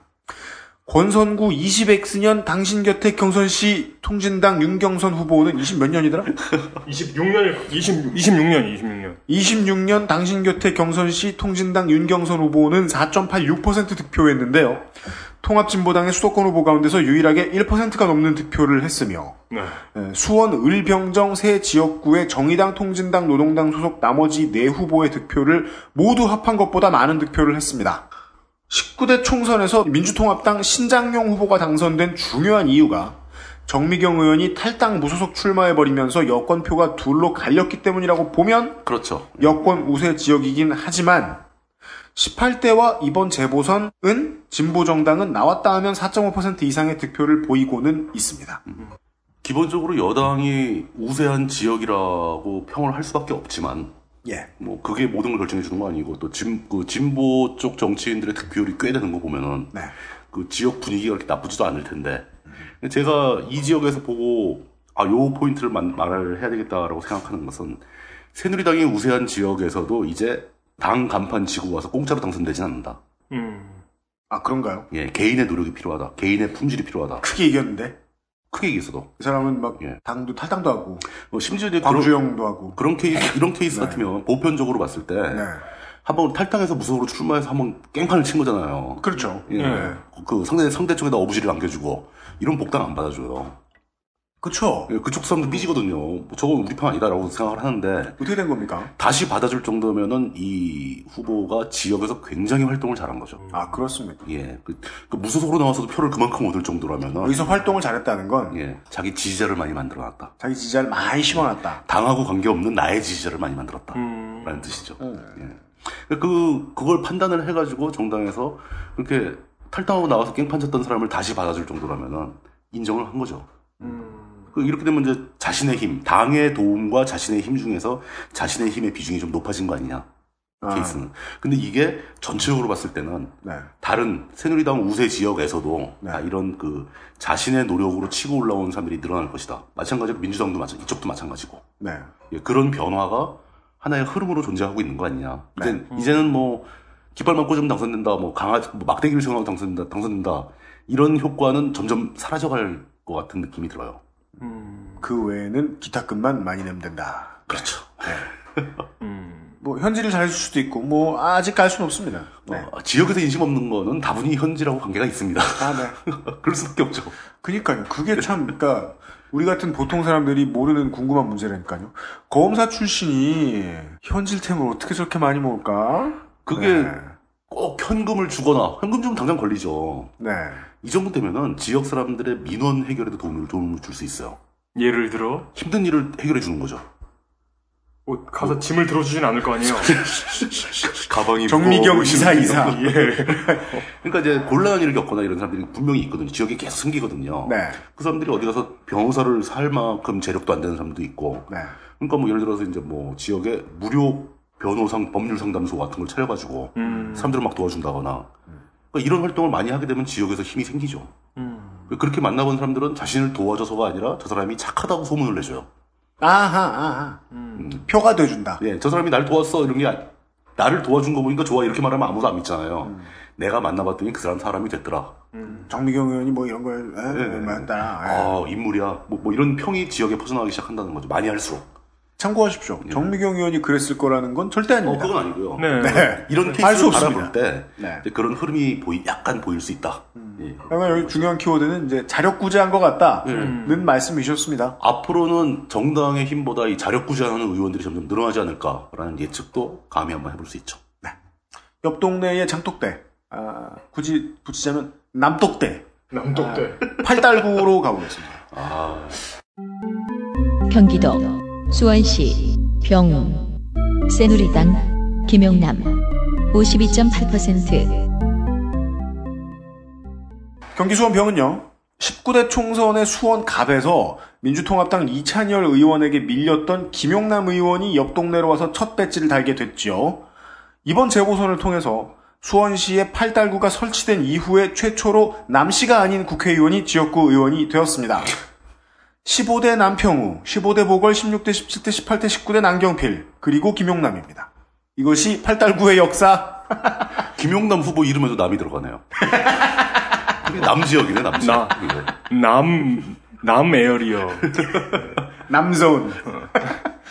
네. 아, 금녀라는 뜻이 아닙니다. 남수원? 어, 15대 총선은 새정치국민회의, 통합민주당, 자유민주연합, 야당이 세 갈래로 이렇게 나오는 바람에 신한국당이 어부지리로 미소 지은 판이라서 당선 시에 고 남평우 의원의 득표율이 형편없었지만은 아드님은 별다른 도전 없이 득표율 5하를 넘나들면서 5선을 했죠. 15대 때 야권표 분산에 의한 프리미엄을 누렸던 인물로는 이번 선거의 결과로 은퇴를 선언한 새정치연합의 손학규 후보도 있긴 있었습니다. 광명에. 그렇죠. 당시에는 광명을에서 재선에 성공했었죠. 예. 자연스럽게 손학규, 손학규 후보 얘기로 넘어가네요. 손학규 전 의원은 국회의원 4번, 광역단체장 1번 하면서 5승 3패 했습니다. 진념 전 기아차 회장에게 대승을 거뒀던 3기 경기도지사 선거를 빼면은 쉬운 싸움을 한 적은 이 양반도 단 한 번도 없던 것 같습니다. 기록에는 그렇습니다. 이번에 받아든 45.04%의 성적표보다 더 나쁜 성적을 받고도 당선된 적이 두 번이나 있다는 사실이 뒷받침해 줍니다. 네. 그리고 은퇴 선언에 대해서는요. 우리가 말이죠. 어, 정치인의 은퇴 이야기를 한두 번 들은 것도 아니고요. 그렇죠. 저희는 지금 마치 이 엉덩꼭 선생의 작품에 나오는 명대사처럼 아무 생각이 없습니다. 왜냐하면 아무 생각이 없기 때문입니다. 그렇습니다. 다른 거는 다 빼고 저는 그 정치인의 은퇴 은퇴가 어떤 의미가 있는가라는 걸 좀 생각을 해봤는데요. 네. 저희 아무 생각이 없다니까. 예. 그러니까 은퇴는 아무 생각 없는 게 맞아요. 은퇴는 그냥 끝난 거니까. 그리고 또 뭐 정치인이 은퇴 약속해 은퇴 선언해놓고 다시 돌아온 사람이 한둘이 아니라서 네. 이 걸그룹 같죠. 상습적으로 은퇴 번복하고 뭐 이런. 그래서 이제는 강호동 씨가 되게 순진하게 보인다니까요. 저 지저분해 보이는 잠정 은퇴라는 단어를 만든 이유는 일말의 양심이었구나. 그럼에도 불구하고 저는 어떤 일을 평생 하다가 네. 은퇴하겠다라고 얘기를 하고 떠나가는 사람한테는 그냥 그 지켜보는 사람들이 좀 예의를 지켰으면 좋겠다. 네. 뭐 좀 마음이 아프다. 그러니까요. 지지하, 지지했건 안 했건, 심지어 뭐, 박근혜 대통령이 대통령 마치고 가더라도, 뭐, 뭐 사법적인 문제는 사법적으로 처리하되, 뭐, 굳이 이렇게 떠나고 가는 사람 뒤에다 욕하고 싶진 않다. 저는 가장 옳은 표현이 이 아무 생각이 없다는 것 같아요. 그 이를테면은 그 은퇴한다고 당장 말하는 사람한테 돌아오기만 해봐 이런 말 하는 것도 이상하잖아요. 그냥 담담하게 지켜봐 주는 게 제일 좋다. 네. 한 거죠. 그 손학규 전 대표와 더불어 최근에 은퇴를 한 걸로 전국적인 방송을 탄 사람은 전북의 최은성 골키퍼가 있어요. 아, 최은성 골키퍼, 네네 네. 그러니까 그 새정치민주연합에서도 거하게 은퇴식이나 좀 치러주고 이번 선거는 은퇴 선거 해가지고 은퇴 경기처럼 고별 게임, 네, 고별 고별 선거 이런 이런 그런 걸 했으면 좋지 않았을까. 당에서 그랬으면 진짜 영원히 돌아오지 말라는 얘기니까. 혼자 과투금을 못 받는 거잖아. 손학규 대표가 아무 말 그런 말 아무 말도 안 했겠죠. 내가 언제 이랬겠죠. 뭐, 뭐, 송별회 이런 걸 차려준다 그러면 싫다고 그래야지. 네. 그러니까 손학규 뭐 당분간이 되셨던 뭐 올해가 되셨던. 예. 아, 근데 개인적으로는 참 정파남을 다 떠나서. 네. 그냥 정치인이란 어떤 사람이 해야 하는 것인가라고 봤을 때 정치인이 가져야 할 덕목을 가장 많이 가진 사람 중에 한 명이었어요. 아, 네. 공부 열심히 하고 책 많이 보고 고민 많이 하고 그리고 예. 잘 살아남는 법을 여기저기서 많이 배웠고. 뭐 그것도 있고 네. 그다음에 저 포용력도 굉장히 강해요. 그러니까 음, 네. 배타적이지 않고 반대 정파 사람들하고도 얘기가 통하는 뭐 이런 것도 있었고. 그리고 쇼를 해야 될 때는 쇼도 할 줄 알고. 예, 쇼맨십도 있고. 예. 네. 거대한 사마귀도 먹을 줄 알고. 네. 외계인과도 싸우고. 네. 어, 제일, 개인적으로 제일 마음에 들었던 기억은 저거죠. 현재 존재하던 그 대선급 정치인 중에서 그 유일하게 기본소득에 가장 깊은 관심을 보였던 분입니다. 사회당이 이 후보를 좋아합니다. 네. 어느 정도는. 어느 정도는. 네. 아니, 그걸 조, 좋아, 좋아한다고 막 말하면 안 되잖아요? 네. 그거 단서 붙여야 됩니다. 그거 안 붙이면 큰일 나요. 그의 일부를 좋아합니다. 사람을 왜 일부만 좋아해? 그것은 마치 간 보는 썸녀의 태도 같은. 네. 아, 이 얘기를 지금 하려고 그랬어요. 여간에 이 손학규 전 대표가 18대 재보선에서 성남시 분당을 해서 당선되었던 기록은 분당구 설치된 이후 지금까지 깨지지 않은 단 하나의 비민자당 당선 기록입니다.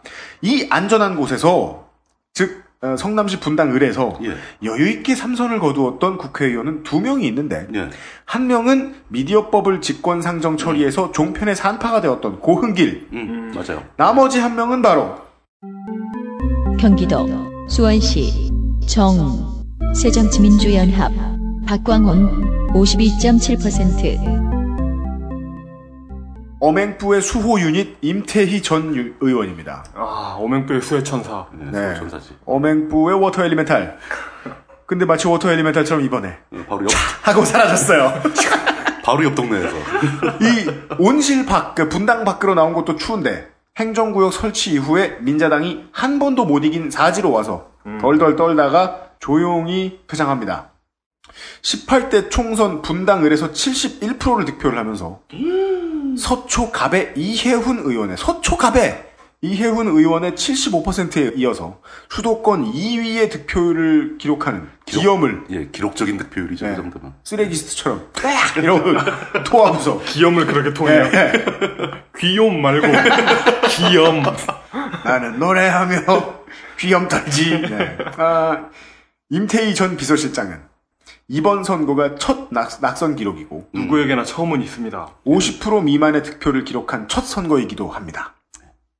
그렇다고 영통구가 꼭 민주당류 당에게 안전한 곳인 것도 아니거든요. 그렇지 않죠. 예. 17대 때는 한나라당, 새천년민주당, 열린우리당, 자민련, 민노당 난립한 가운데 김진표 전 의원이 48% 득표로 승리를 가져갔고 아이고. 18대 때는 김진표 전 의원이 한나라당 박찬숙 후보 예. 강타자를 만나서 3.6% 차이로 신승을 했었습니다. 그 진짜 겨우겨우 이겼죠. 그 와중에 자유선진당 임희수 후보가 가져갔던 것이 2.23%가 있어줬었고요. 김진표가 이 지역에 맹주로 자리매김한 건 19대 때 새누리당 임종훈 후보가, 후보와의 맞다이에서 38대 61에 압승을 거둔 뒤부터라고 보는 게 맞습니다. 얼마 안 된 겁니다. 얼마 안 된 거죠. 그러네요. 언제든 잊혀질 수 있는 인물론인데 아직 그 인물론이 식기 전에 김진표 전 의원이 지원 유세를 열심히 다니긴 한 것 같습니다. 음, 그것도 분명히 효과가 있었겠죠. 네. 저는 이제 이걸 수원병의 손학규와 수원정의 임태희를 그 두 후보를 같이 묶어서 하나의 맥락을 보고 싶은데 네. 어, 방금 전에 저희가 당의 후원, 말해 당의 끝발, 예. 당의 끝발이냐 자력 구제냐, 당빨. 예, 당발이냐 개인발이냐. 네. 그래서 개인발이 점점 커지고 있다 비중이. 그런 말씀을 드렸는데 이제는 그 인물발, 전국구 음. 이런 것도 전체적으로 감소하고 있는 추세입니다. 그런가요? 예. 그게 물론 물론 임태희 후보의 경우 이제 뭐 친이계였으니까 이제 지는 해다라고 권력이 감소하고 있다고 볼 수 있지만 네.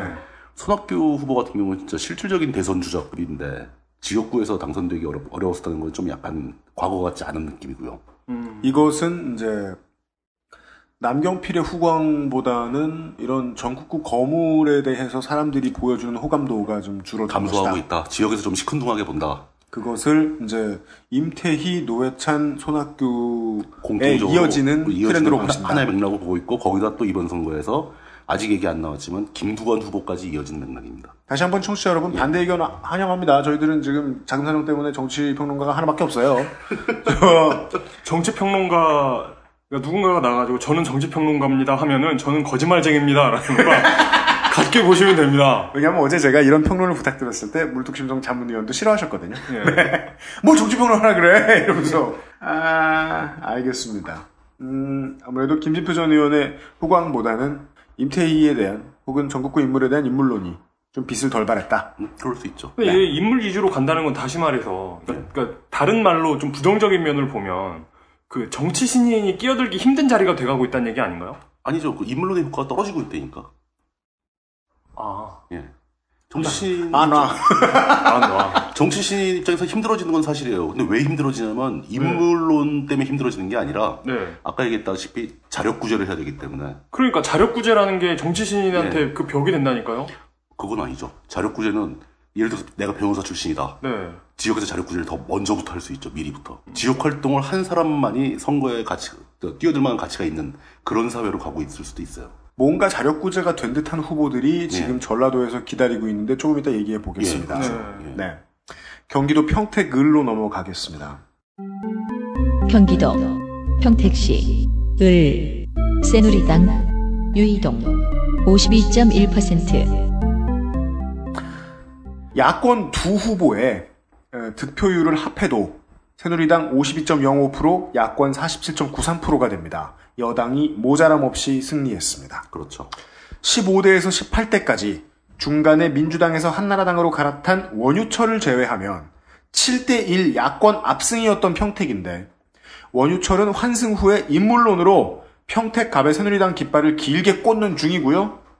당선 무효형이 난 평택갑의 이재영 전 의원도 새누리당, 새로 들어온 우리가 무관심했던 유의동 의원도 새누리당, 19대부터는 민자당 판이 되었습니다. 음, 음. 평택갑 원유철 의원은 수원 영통 김진표 전 의원만큼이나 선거에 나오면 이제 득표율을 쉽게 얻어가는 이름이 된 것 같습니다만은 평택 의뢰 19대 총선 새누리당 이재영 전 의원은 당시에 민주통합당이 얻은 표에 정통민주당의 득표 2.32%를 합했으면 31표 차로 졌을 상황입니다. 가정할 순 없죠. 예, 뭐 그렇 그렇죠. 예. 근데 이 정도면 중앙당에서도 아 아직 이 동네의 가장 큰 이름은 정장선이구나. 정장선 믿으면 되겠구나. 야권 단일화 마이 에스 했을 수도 있어요. 그럴 수 있죠. 예.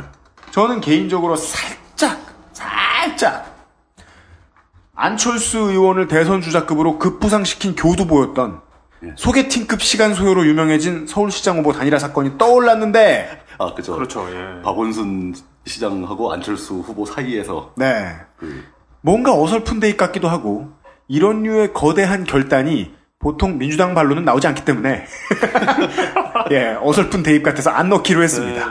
네. 맞습니다. 예. 네. 민주정부 입성 이후에 평택 을에서 진보 세력의 성적은 나쁘질 않았습니다. 17대 민노당 김용한 당시 경기도당 위원장이 11.86%로 새초년 민주당 후보의 더블 스코어 이상 되는 기록을 냈었습니다. 18대 민노당 이현주 당시 지역위원장도 8.15%를 거두는 등의 기억도 있었기 때문에 언론의 주목도는 나쁘지 않았고 꽤 됐던 이번 선거에서 거둬들인 김득중 후보의 5.63%는 잘 긁어모은 추수는 아닌 것 같기도 합니다. 원래 평택이 공단 지역이거든요. 그렇죠. 그러니까 지금 그 평택에서 두각을 나타냈던 진보 계열의 후보들은 진보라기보다는 노동계 후보라고 봐야 되거든요. 아, 그 부분도 잘 돼야죠. 예, 예. 네. 김득중 후보는 노동계를 대표해서 나오긴 했지만 네. 사실상 전국적인 이슈의 총합이었어요. 어, 네네. 그러니까 쌍용차 문제, 밀양, 강정 뭐 이런 이런 이슈들에 참가하고 있는 사람들이 다 모여서 만들어낸 후보라고 볼 수 있거든요. 네. 근데 그 결과적으로 이제 그렇게 뭐 높은 좋은 성적을 거둔 건 아니지만 전 여기서 우리가 배울 수 있는 사실은 이제 인터넷이 어떤 득표 결과에 미치는 영향력이 굉장히 감소해 버렸다. 감소했다. 감소했다. 그 2002년 같지 않다. 10년 전만 해도 예. 대폭 늘어났다. 이런 말 하고 있었는데. 10년 전에는 뭐 인터넷이 정치를 주도했다 뭐 이런 이런 표현이 가능했는데 그렇죠, 예. 이제는 오히려 그게 역설적이지만 그 IT 기술이 일반 생활에 스며들어오는 과정에서 흔히 벌어지는 일이거든요. 이게 IT 그 인터넷 시장 인터넷 세상이 실제 세상을 선도하다가 IT 기술의 발전으로 말미암아 실생활에 너무 쉽게 다가오니까 이제는 실생활이 돼버린 거예요. 그게. 음, 예. 그러니까 그 트위터 뭐 SNS 공간에서 김덕중 후보가 얻는 지지율은 뭐 대단했죠. 네. 거의 뭐 90% 이상이었겠죠. 네. 근데 그게 실생활에 나오면 5%라는 겁니다. 그5% 중에서도 일부겠죠. 네. 현장 활동가들이 있었을 테니까. 그렇죠. 예. 이거를 그 인터넷 많이 쓰시는 분들은 좀 겸허하게 받아들이셔야 됩니다. 아니 뭐 대부분의 분들은 겸허하게 안 받아들이셔도 될 거예요. 다만 이제 트, 트잉여 폐악질을 일삼으시는 그 폐악질 트윙녀들은 좀 이걸 진지하게 받아들이셔야 되고 네. 어떤 큰 사건이 이슈가 터졌을 때 네. 그 거대 담, 그 이슈화되면서 담론으로 그러니까 흔히 말하던 이제 어젠다로 성, 성장해 가는 과정이 있지 않습니까? 네. 어젠다가 되면 이제 이게 시- 실제 현실 정치에 영향을 주기 시작하죠. 그렇죠. 이슈였던 때는 그냥 이슈로만 머무는 건데. 근데 어젠다가 됐을 때 어젠다가 실제 현실 정치에 영향을 미치지 못하게 막고자 하는 사람들이 있을 거 아닙니까? 예. 쉽게 말하면 물타기. 물론입니다. 예, 반론을 제기하고 물타기 하는 사람들.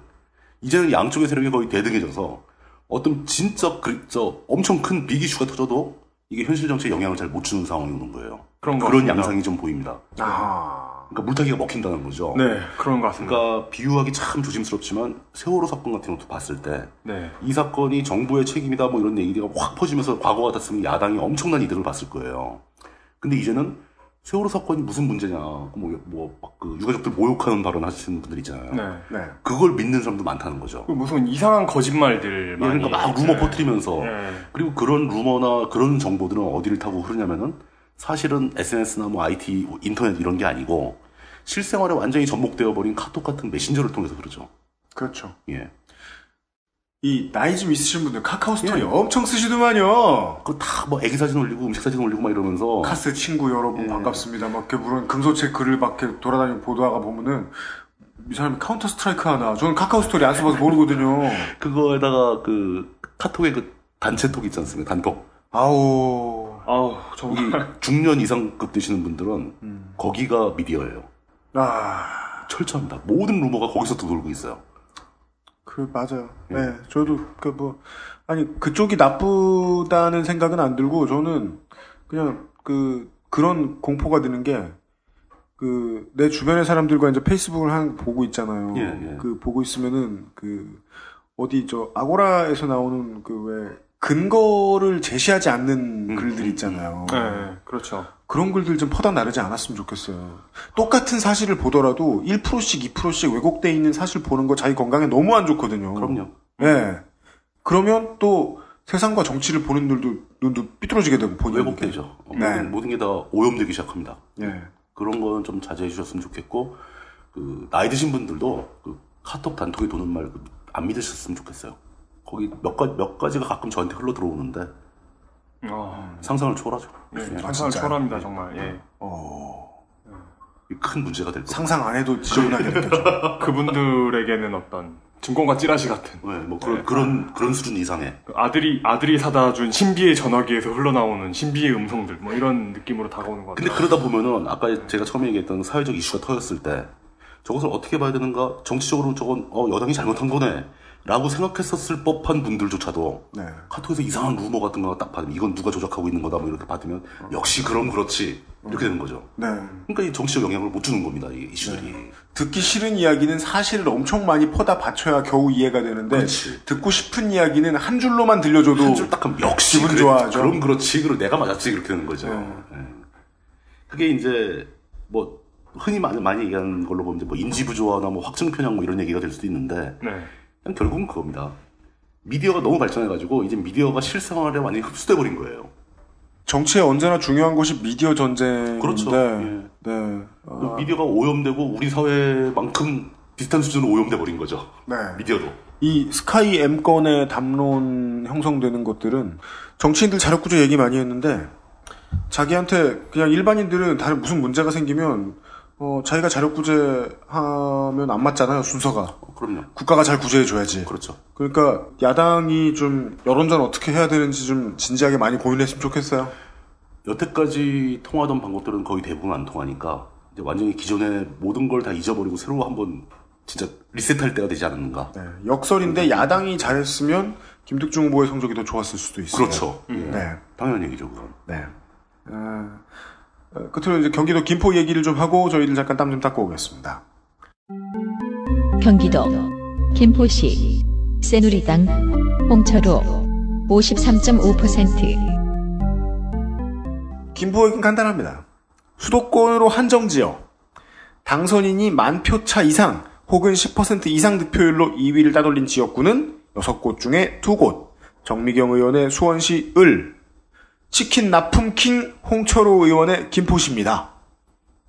수원시 을의 경우에 통진당과 정의당 후보가 합해서 6%의 득표를, 득표를 했지만 김포시는 정의당 후보가 1%를 득표했기 때문에 새정치연합의 입장에서는 핑계거리가 바싹 말라 있습니다.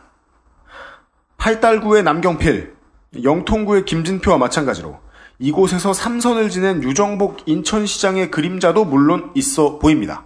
있겠죠. 예. 김두관 전 도지사는 13대 총선에서 민중의 당이라는 정보도 안 나오는 당에 남해 하동 지구당 위원장으로 추- 첫 출마한 이래 아, 이 rare한 당에 이런 이 정도 인물이? 장난 아니죠. 예. 아, 그거 저 제가 좀 이따 설명드릴게요. 예. 민중의당. 예, 민중의당. 네. 민중의당. 남해 하동 지구당 위원장으로 첫 출마한 뒤에 그때 3% 정도가 득표하고 낙선했었어요. 예. 국회의원 선거에 당선 없이 네 번째 낙선입니다, 이번이. 선거 잘 못하시는 분이죠.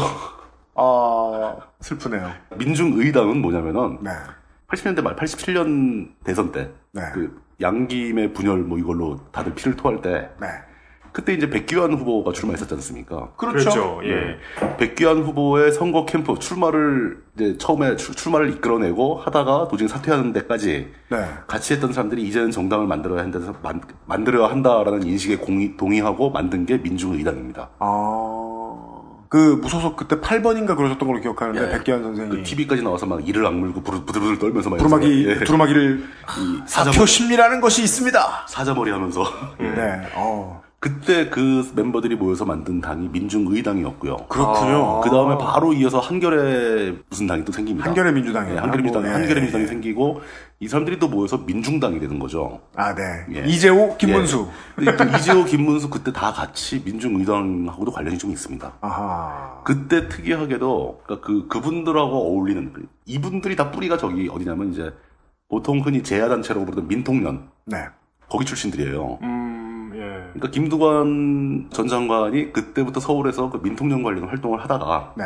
거기에 머울려 들어갔다가 자기 지역으로 내려가서 음. 뭐 아무것도 없는 거죠. 아무것도 없는 맨바닥에 사무실 하나 내고 지역당을 만들어서 민중의당 지구당이 된 거죠. 아. 혼자서. 그러니까 지구당 위원장이 될 수밖에 없는 거죠. 음. 내가 하고 지구당이다. 네. 이러면서. 아. 그랬던 경력이 있어요, 김두관 후보가. 예. 그러다가 이제 뭐 했잖아요. 말단 공무원 했잖아요. 아, 그 이장. 예, 뭐 그거 네. 하다가 이제 점점 좀 올라와서 장관까지 하게 되고. 근데 이게 이, 어, 이 김두관 후보의 득표도 그 맥락에 맞죠. 대선 주자급 뭐 이런 거 지역에서 안 먹히기 시작했다. 약발이 떨어졌다. 네. 물론 이 김두관 김포시의 이 저 김두관 전 도지사의 케이스는 이런 의문도 있습니다. 이 사람이 임태희, 노회찬, 손학규와 같이 예. 전국구의 반열로 불러줘도 되는가? 그렇지. 조금 못 미치죠. 그러니까 이 사람이 과연 전국구이긴 한가? 그러니까 우리가 평가해야 하는 것이 아니라 예, 네. 대중이 그를 어떻게 보았는가에 대한 의문점이 이번에 찍혔다는 거죠. 그렇죠. 사람들이 과연 그 사람을 그렇게 인정해 줄 것인가. 네. 여기에 의문이 있다는 거죠. 네. 그리고 그렇게 인정을 해줬다 하더라도 참여정부 때 이제 뭐 장관하고 경남도지사하고 막 그래가지고 인지도 올리고 다 전국구라고 인정을 받았다 하더라도 이미 그게 시간이 이만큼 흘렀다는 거죠. 정치는 name value가 그렇게 오래 가지 않습니다. 잊혀지는 건 순식간이고 그 저는 김두관 후보가 지난번 대선 때 대선 후보 주자로 참여했다가 그때 이제 물러서면서 네. 그때부터 인지도에 굉장히 큰 손상을 받았던 걸로 판단합니다. 아, 그렇습니다. 사람들이 그렇게 볼 거라고 판단한다는 거죠. 그러니까 사실 김포 분위기는 그거였어요. 어, 저 사람이 뜬금없이 왜 김포에 왔지? 근데 그러면 와 찍어주자 이런 사람도 있잖아요. 아, 그러니까 옛날엔 그런 사람이 많았어요. 네. 야, 우리 동네에 거물이 왔다, 찍어주자. 근데 그 그런데 또 줄고 있다. 아까 이론에 맞다면 네. 어, 그런 사람들은 줄고 있다. 나경원을 찍어주고 싶어했던 사람들은 열에 셋이었을 텐데 그렇죠. 김두관을 찍어주고, 찍어주고 싶어했던 사람들은 열에 둘이었나 보다. 음. 더 빠른 속도로 줄었다. 그런데 민주당을 찍어주고 싶은 사람들을 더 끌어내는데 실패했다. 음, 그런 거죠. 네. 거기에 일단 제가 열심히 끼워 맞추고 있고요. 아, 그러니까 평론을 이렇게 뜯어 맞추는 거예요. 그러니까 말이에요. 믿으면 안 돼, 절대. 저희들이 오늘 이런 걸 보여드리고 있군요. 평론은 이렇게 만드는 겁니다. 그러니까 들어보면 그, 그럴싸한데 사실 아무 근거 없는 거예요. 맞아. 이게. 그리고 저 책임도 안 지고 음, 나 절, 절, 절대 책임 안 질 겁니다, 저. 그래도 지금, 몸소 실천. 지금까지 나온 선거구들 중에 네. 투표율로 보면 2위네요. 네. 투표는 많이 했죠. 네. 근데 그 투표율은 어떻게 보면은 그 투표율은 항상 양면의 칼이잖아요. 누가 많이 끌어냈는가 싸움이잖아요. 네. 그러니까 새누리당이 많이 끌어냈을 수도 있다는 거죠. 어찌 보면 그 김두관 이것은 치킨 이터들의 표다. 네, 치킨 치킨 표다 이건. 그 김두관 후보가 그 어찌 보면 거물이 아닐 거다라는 음, 의견과 어찌 보면 반대일 수도 있어요. 김두관 후보가 오면서 어, 김두관 후보의 위기 의식을 느낀 상대방 지지자들을 끌어냈을 수도 있죠. 치킨 왕이. 그러니까 김두관 후보를 보고 아니죠, 이제 정확히 치킨 납품 왕이. 치킨 납품 왕이. 어 우리 왕 우리의 치킨 납품왕을 지켜줘야 돼라면서 투표 안 할 사람들이 끌려 나왔을 수도 있죠. 바로 이 부분이 선거판 정치판을 보는데 또 힘든 부분이죠. 항상 상대적이기 때문에 네. 어느 한쪽의 법칙을 만들어낼 수가 없는 거예요. 이 영향이 저기서 올 수도 있기 때문에. 네, 뭐 19대 대선이 뭐 그걸 많이 보여줬고요. 네. 근데 저 뭐 그렇게 본다면 치킨 왕도 잘하신 거죠 선거를. 겁내지 않고 네, 치킨 치킨을 잘 했나 보죠 뭐. 그리고 뭐 치킨 같지 않게. 제가 관심을 가졌던 그 정의당 후보 한 명과 무소속 후보 두 명 중에서는 제3의 인생을 기획하고 있던 이재포 후보가 2%를 넘겼습니다. 예, 네. 셋 중에 1등하는 네. 정의당은 이제 그 부분을 고민해야 되는 측면이죠. 처음에 우리가 이야기를 나누었던 대로 어, 양자 대결이 되면 언제나 3당이 많이 두들겨 맞긴 하는데 그렇죠. 3당이 아니, 아무리 많이 두들겨 맞았어도 GTA한테 더블 스코어로 패해서야 되겠느냐? 라는 이야기는 분명히 정의당 내에서 흘러나오고 있을 것이고 그래서 지금 정의당 국회의원분들이 지금 방송에 요새 안 나오려고 하고 계시죠. 조용히 있어야 된다고. 납작 엎드리는 건 어떤 정치인들이나 다 잘해요. 나왔다가 찔릴까봐. 아이고. 약점 찔릴까봐. 네. 아, 저희들 잠시 에, 땀을 닦고요. 추석 쇼핑 시즌에 아로니아진 광고를 듣고 돌아와서 나머지 다섯 개의 지역구 얘기 나눠보도록 하겠습니다. XSFM입니다. 그래도 건강식품인데 함량이 중요하지 않을까? 정말로 한 박스에 15,151알에 아로니아 과실이 들어있는 게 맞는지 다 알아보셨나요? 비교하실 필요 없죠? 언제까지나 마지막 선택 아로니아 진 안녕하세요. 믿어도 되는 조립 PC 업체 컴스테이션의 이경식입니다. 조립 PC 시장은 특이하게도 구매자가 검색을 통해 부품의 가격을 모두 알아볼 수 있습니다.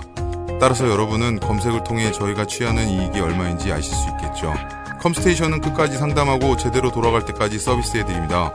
만족과 신뢰의 비용, 그 이상은 받지 않는 컴스테이션 011-892-5568 전화 주십시오. 제가 직접 받습니다. 컴스테이션은 조용한 형제들과 함께합니다.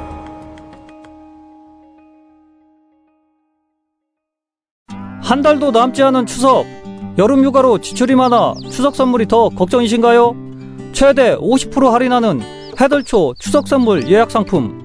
8월 18일까지 해덜초 홈페이지에서 추석 선물을 예약하면 부모님 효도 선물에서 2만원대 선물까지 추석 선물이 최대 반값.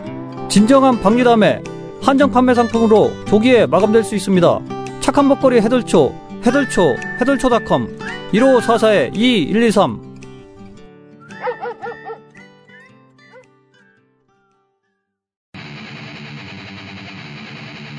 헤비메탈계에도 아이돌 있다면 쓰레기스!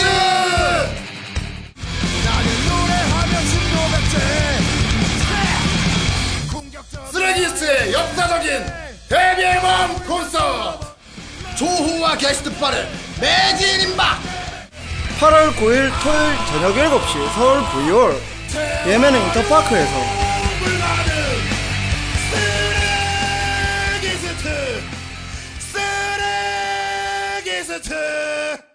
아, 저희 방송 기준으로 쓰레기스트의 콘서트가 내일이네요.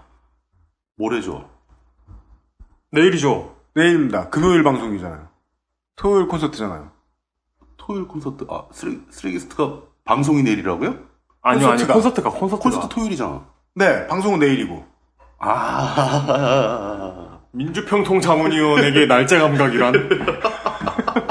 50년대 날짜는 안다. 최근에 그 트위터상에서 재밌는 기사를 봤는데. 네. 뭐 언제나 보셨나요? 재밌는 기사는 트위터상으로 보시지. 네. 시간대. 그만 돌리 time zone, time zone. 네. time zone이라는 개념이 원래 없었잖아요. 그죠? 아, 그렇습니까? 그걸 만든 이유가. 네.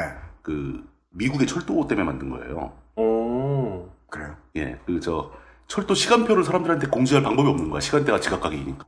그래서 그 시절에 만든 겁니다. 그러니까 오래된 게 아니에요. 그 근데 왜, 근데 왜 기준은 그리니치 천문대일까요? 어, 그거 이제 전, 전 세계, 당시 전 세계면 이제 유럽 아니면 미국이었죠. 네.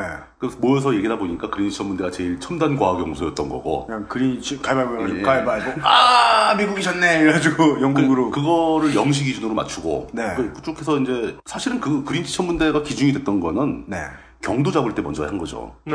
어, 예. 그, 경도 그 개- 시간대 잡을 때가 아니고 경도, 경도 잡을 개념. 때. 네, 경도, 경도의 원점이니까. 아, 그냥, 그냥 경도에 맞춰가지고. 예, 경도에 맞춰 시간대 원점이 된 거죠. 근데, 근데 시간대라는 건 또 경도를 안 따르지 않습니까? 네. 이거 국가 행정 문제라고. 그죠, 예. 이거 시간대 보면 찌글찌글 하잖아요. 막 섬 같은 거 피해 다니고 막 이렇게. 그렇죠. 예, 네. 예, 맞아요, 맞아요. 우리나라도 우리나라 시간대를 안 쓰잖아요. 일본 시간대를 쓰는 거지. 그러니까요. 도쿄 기준이죠. 예, 135도가 우리 우리 한반도로 걸치는 데가 없다고. 네, 동경 시간이더라고요. 예. 네. 그러니까 이게 완전히 행정적으로 이렇게 나눌 바에야. 네. 그러다 보니까 뭐 똑같은 시간대 사는 사람도 뭐 해 뜨는 시간이 다르고 막 그래버리니까. 그죠, 예, 그렇죠, 예, 그렇죠. 예. 그냥 전 세계 시간대를 통일해 버리자. 한 개만 쓰자. 어, 그, 있지 않아요? 그 인터넷, 인터넷 표준식. 예, 그러니까 뭐 그런 개념인데. 아, 그런 게 있습니까? 실제 생활에서도. 네. 그러니까 저런 거죠. 이제 그 그린치 기준 시간만 다 쓰는 거예요. 전 세계가 동, 똑같이. 음. 날짜도 똑같이. 아하. 그 날짜가 밤중 자정에 바뀌는 게 아니라 예. 우리나라 같으면 아침 9시에 날짜가 바뀌는 거지. 아 침 9시가 아니죠. 우리나라는 자정이 되는 거. 그 아침에 바- 아침 우리가 아침 9시라고 생각하는 시간이 0시인 거지. 플러스, 플러스 9이니까. 예, 네. 예. 그러면 정말 아침의 나라가 되겠군요. 예. 뭐 그런 식으로. 그러니까 아, 야, 저 너 집에 들어올 때는 꼭 저 7시 전에 들어와야 돼. 뭐, 뭐 이런 거. 아, 그렇죠. 오후 그 19시가 아니고 07시 전에 집에 들어와야지. 뭐 이런 거. 지금 아침 7시야. 아직도 안 일어나? 막 이러면서. 뭐 이런, 이런 개념. 그게 문화적으로 금방 적응이 금방 될 것 같고 그 시간대를 통일해 버리면 모든 문서들이 다 편해지지 않겠느냐. 지금 막 벌건 벌건 대낮 06시까지 술을 처먹냐 이 그렇지. 친구들. 그러는 거죠. 녹두거리 술집 앞에 예. 데서 아. 넌 어떻게 인간이 06시부터 술을 먹냐고 뭐 이렇게. 아, 참. 그, 본인 날짜 하루 이틀 헷갈리시는 거 핑계 대기 위해서 오만 지식을 다 갖다 대시는 민주평통자문위 형과 함께하고 있는 재보궐선거 기록실입니다. 예. 이제 광역시와 특별시 그리고 에, 경기도를 넘어왔습니다. 아, 나머지 다섯 개의 지역구에 대한 얘기들을 간단하게 정리하겠습니다. 첫 번째로 충북 충주가 되겠습니다. 아까 우리가 찾아 헤매던 몇몇 후보들이 도사리고 있죠. 아 참 그 경기도 김포 얘기를 다시 하자면 그 아까 하지. 네. 네. 그, 그러니까 네. 대한민국을 되살려내고 그 고구려의 고구려를 잇자는 아, 네크로맨서. 예. 그 대한민국이 죽었다고 가정하신. 예. 그리고 내년에 2015년에 보수 신당을 창당해가지고 고이진 후보. 예. 고이진 후보. 네. 이 뜻에 동참하는 분이 320분 계셨습니다. 아, 비극에서 막. 300, 아, 반격에서 막. 예. 320명이면은 침묵계죠.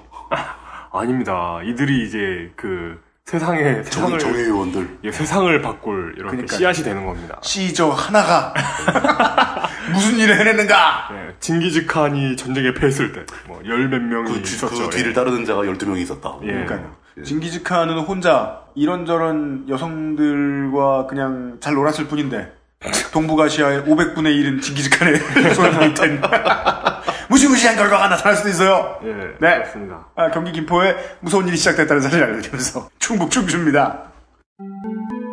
충청북도 충주시 새누리당 이종배 64.1%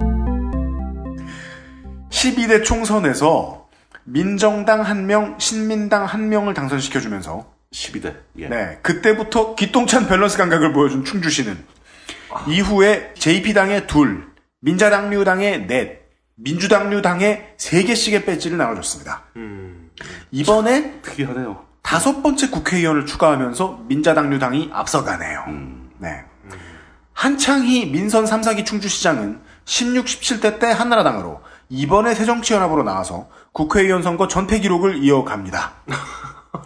지자체 선거는 한 적이 있는데. 지자체 선거는 두번 당선됐죠, 두 번- 충주시장. 두번 했는데. 예. 총- 네. 국회의원 선거는 매번, 매번 꽝이다. 근데 윤진식 줄에 선 사람은 다 당선되고 이시종 줄에 선 사람은 다 낙선되고 있는 그림입니다. 지금까지는. 그러네요. 네, 그걸 아마 뭐 충북도당 양쪽에서는 서로 무서워서 말 못하고 있을 텐데, 예, 저희가 뭔 상관입니까? 천리 밖에서. 찾아오면 어떡하지? 와! 와서 좀 전기 배선도 좀 봐주고 좀.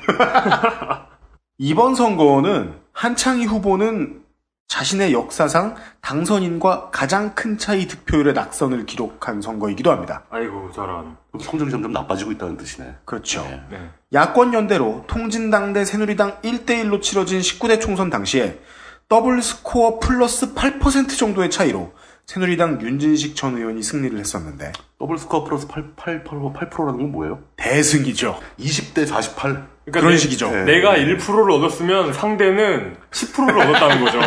네, 30대 68 수준으로. 어, 예. 30대 68, 뭐, 예. 예. 이번에 새정연과 새누리당의 표차도 더블 스코어 플러스 4% 정도입니다. 아이고, 이런. 큰 차이가 나서 깨졌습니다. 네. 뭐 이런 선거에 뭐, 뭐 할, 얘기할 게 뭐 있겠어요? 뭐. 다만 이제 이 정도만 예측할 수 있습니다. 아까 저희가 이름을 말한 것 같지만 저희는 이름을 말하지 않았다고 주장합니다. 이두 이제 그 충북을 대표하는 정치인의 미니언들이 맞붙은 선거잖아요. 그렇죠, 그렇죠. 네. 예. 어, 이 미니언들의 보스가 예. 누군지는 모르겠지만. 아, 패장에게는 아주 심한 눈치를 지금 주고 있지 않겠느냐. 경로의 메시지를. 아니 님 혹은 뭐 형 또 져서 왔어. 이거는 좀 아니지 않나? 뭐, 뭐 이런 거. 예. 에잉 쯧쯧쯧. 그러니까 이거 네.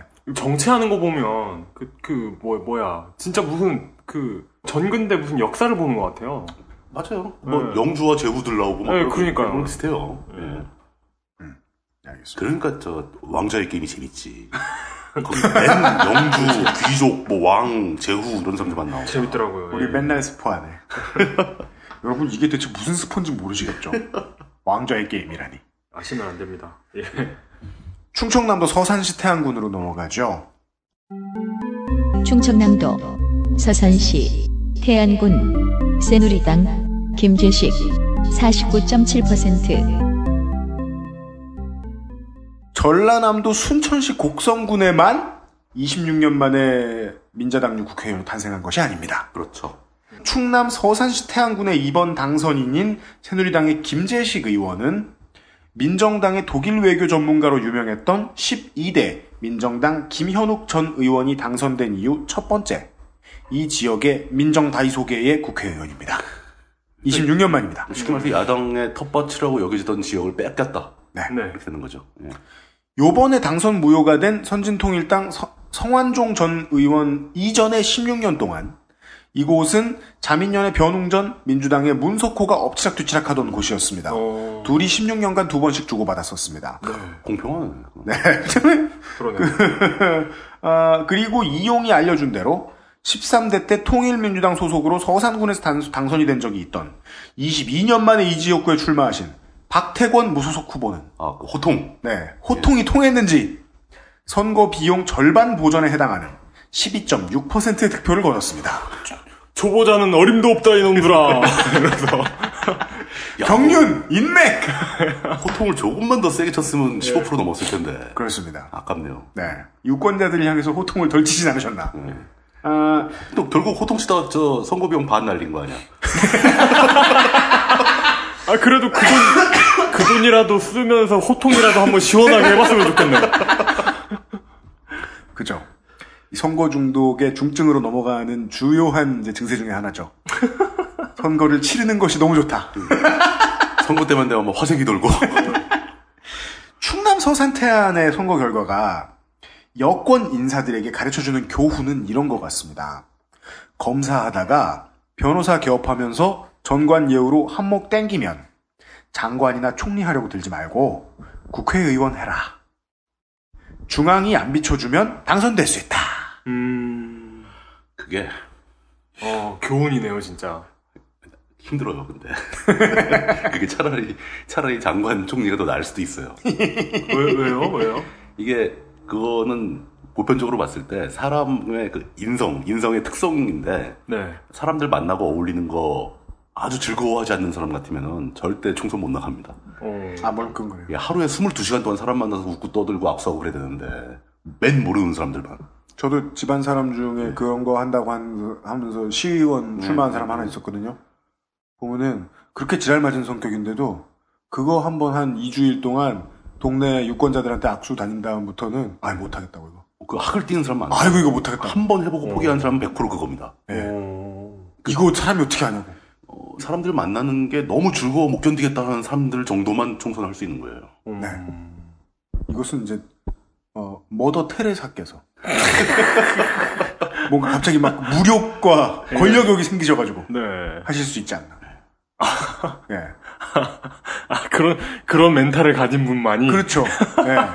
사람을 아무리 많이 만나도 한결같이 대하실 수 있다. 자유로운 미소가 저절로 나오고 네. 막 그런. 어, 권력욕 그러니까 권력욕과 그 무력을 제외하면 그 마더 테레사 그렇죠. 있는 사람들 네. 아, 실제로 그래요. 그 사람들 되게 좋은 사람들이에요 다. 왜냐면 저는, 그러니까 저도 그냥 이렇게 보고 있으면, 그, 그 지역구에 국회의원 선거하는 거 이렇게 구경하고 있으면은, 이건 정말 세상에 이런 일이 같아요. 어우. 사람들, 저, 세상 모든 사람들에게 웃는다는 사람이 있다는데, 심지어 면전에서 자기한테 욕하는 사람한테도 웃어줘야 되고. 네, 아유, 말도 못해. 맨날 웃어. 웃음도 중요하지만 선빵도 생각하세요. 그리고 뭐 웃음뿐 아니라 대인 뭐 그런 것도 있지만 워낙 에너제틱한 사람들이에요. 그게 중요해요. 예, 진짜. 그거 없으면 못해요. 그 만, 만나서 한 1시간 얘기하다 보면 막 힘이 막 전염된다니까요. 그러니까 저는, 너무 활기찬 거야, 사람이. 저는 그러니까 막, 저는 사실은 저는 물뚱님만 곁에서 뵈도 신기한데.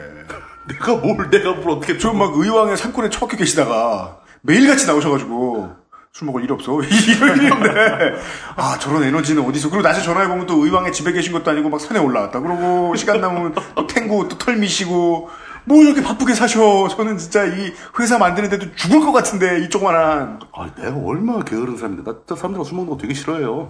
제가 보기에 이렇게 부지런한 물뚝심송님도 국회의원에 비하면 전분의 아. 1 만분의 1이다 택도 없습니다. 진짜 제가 완전히 공직 출마를 포기한 게 가장 큰 이유가 그거예요. 예. 전한 두세 번 새로 태어나도 네. 그 사람들처럼 부지런하고 에너제틱할 방법이 없어요.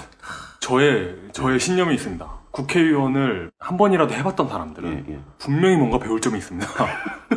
뭔가 뭔가 초인적인 게 있어요. 어, 뭔가 있어요. 예, 뭔가 예. 초인적이고 배울 점이 있습니다. 일반적이지 않은 면, 비범한 면모가 있다. 예.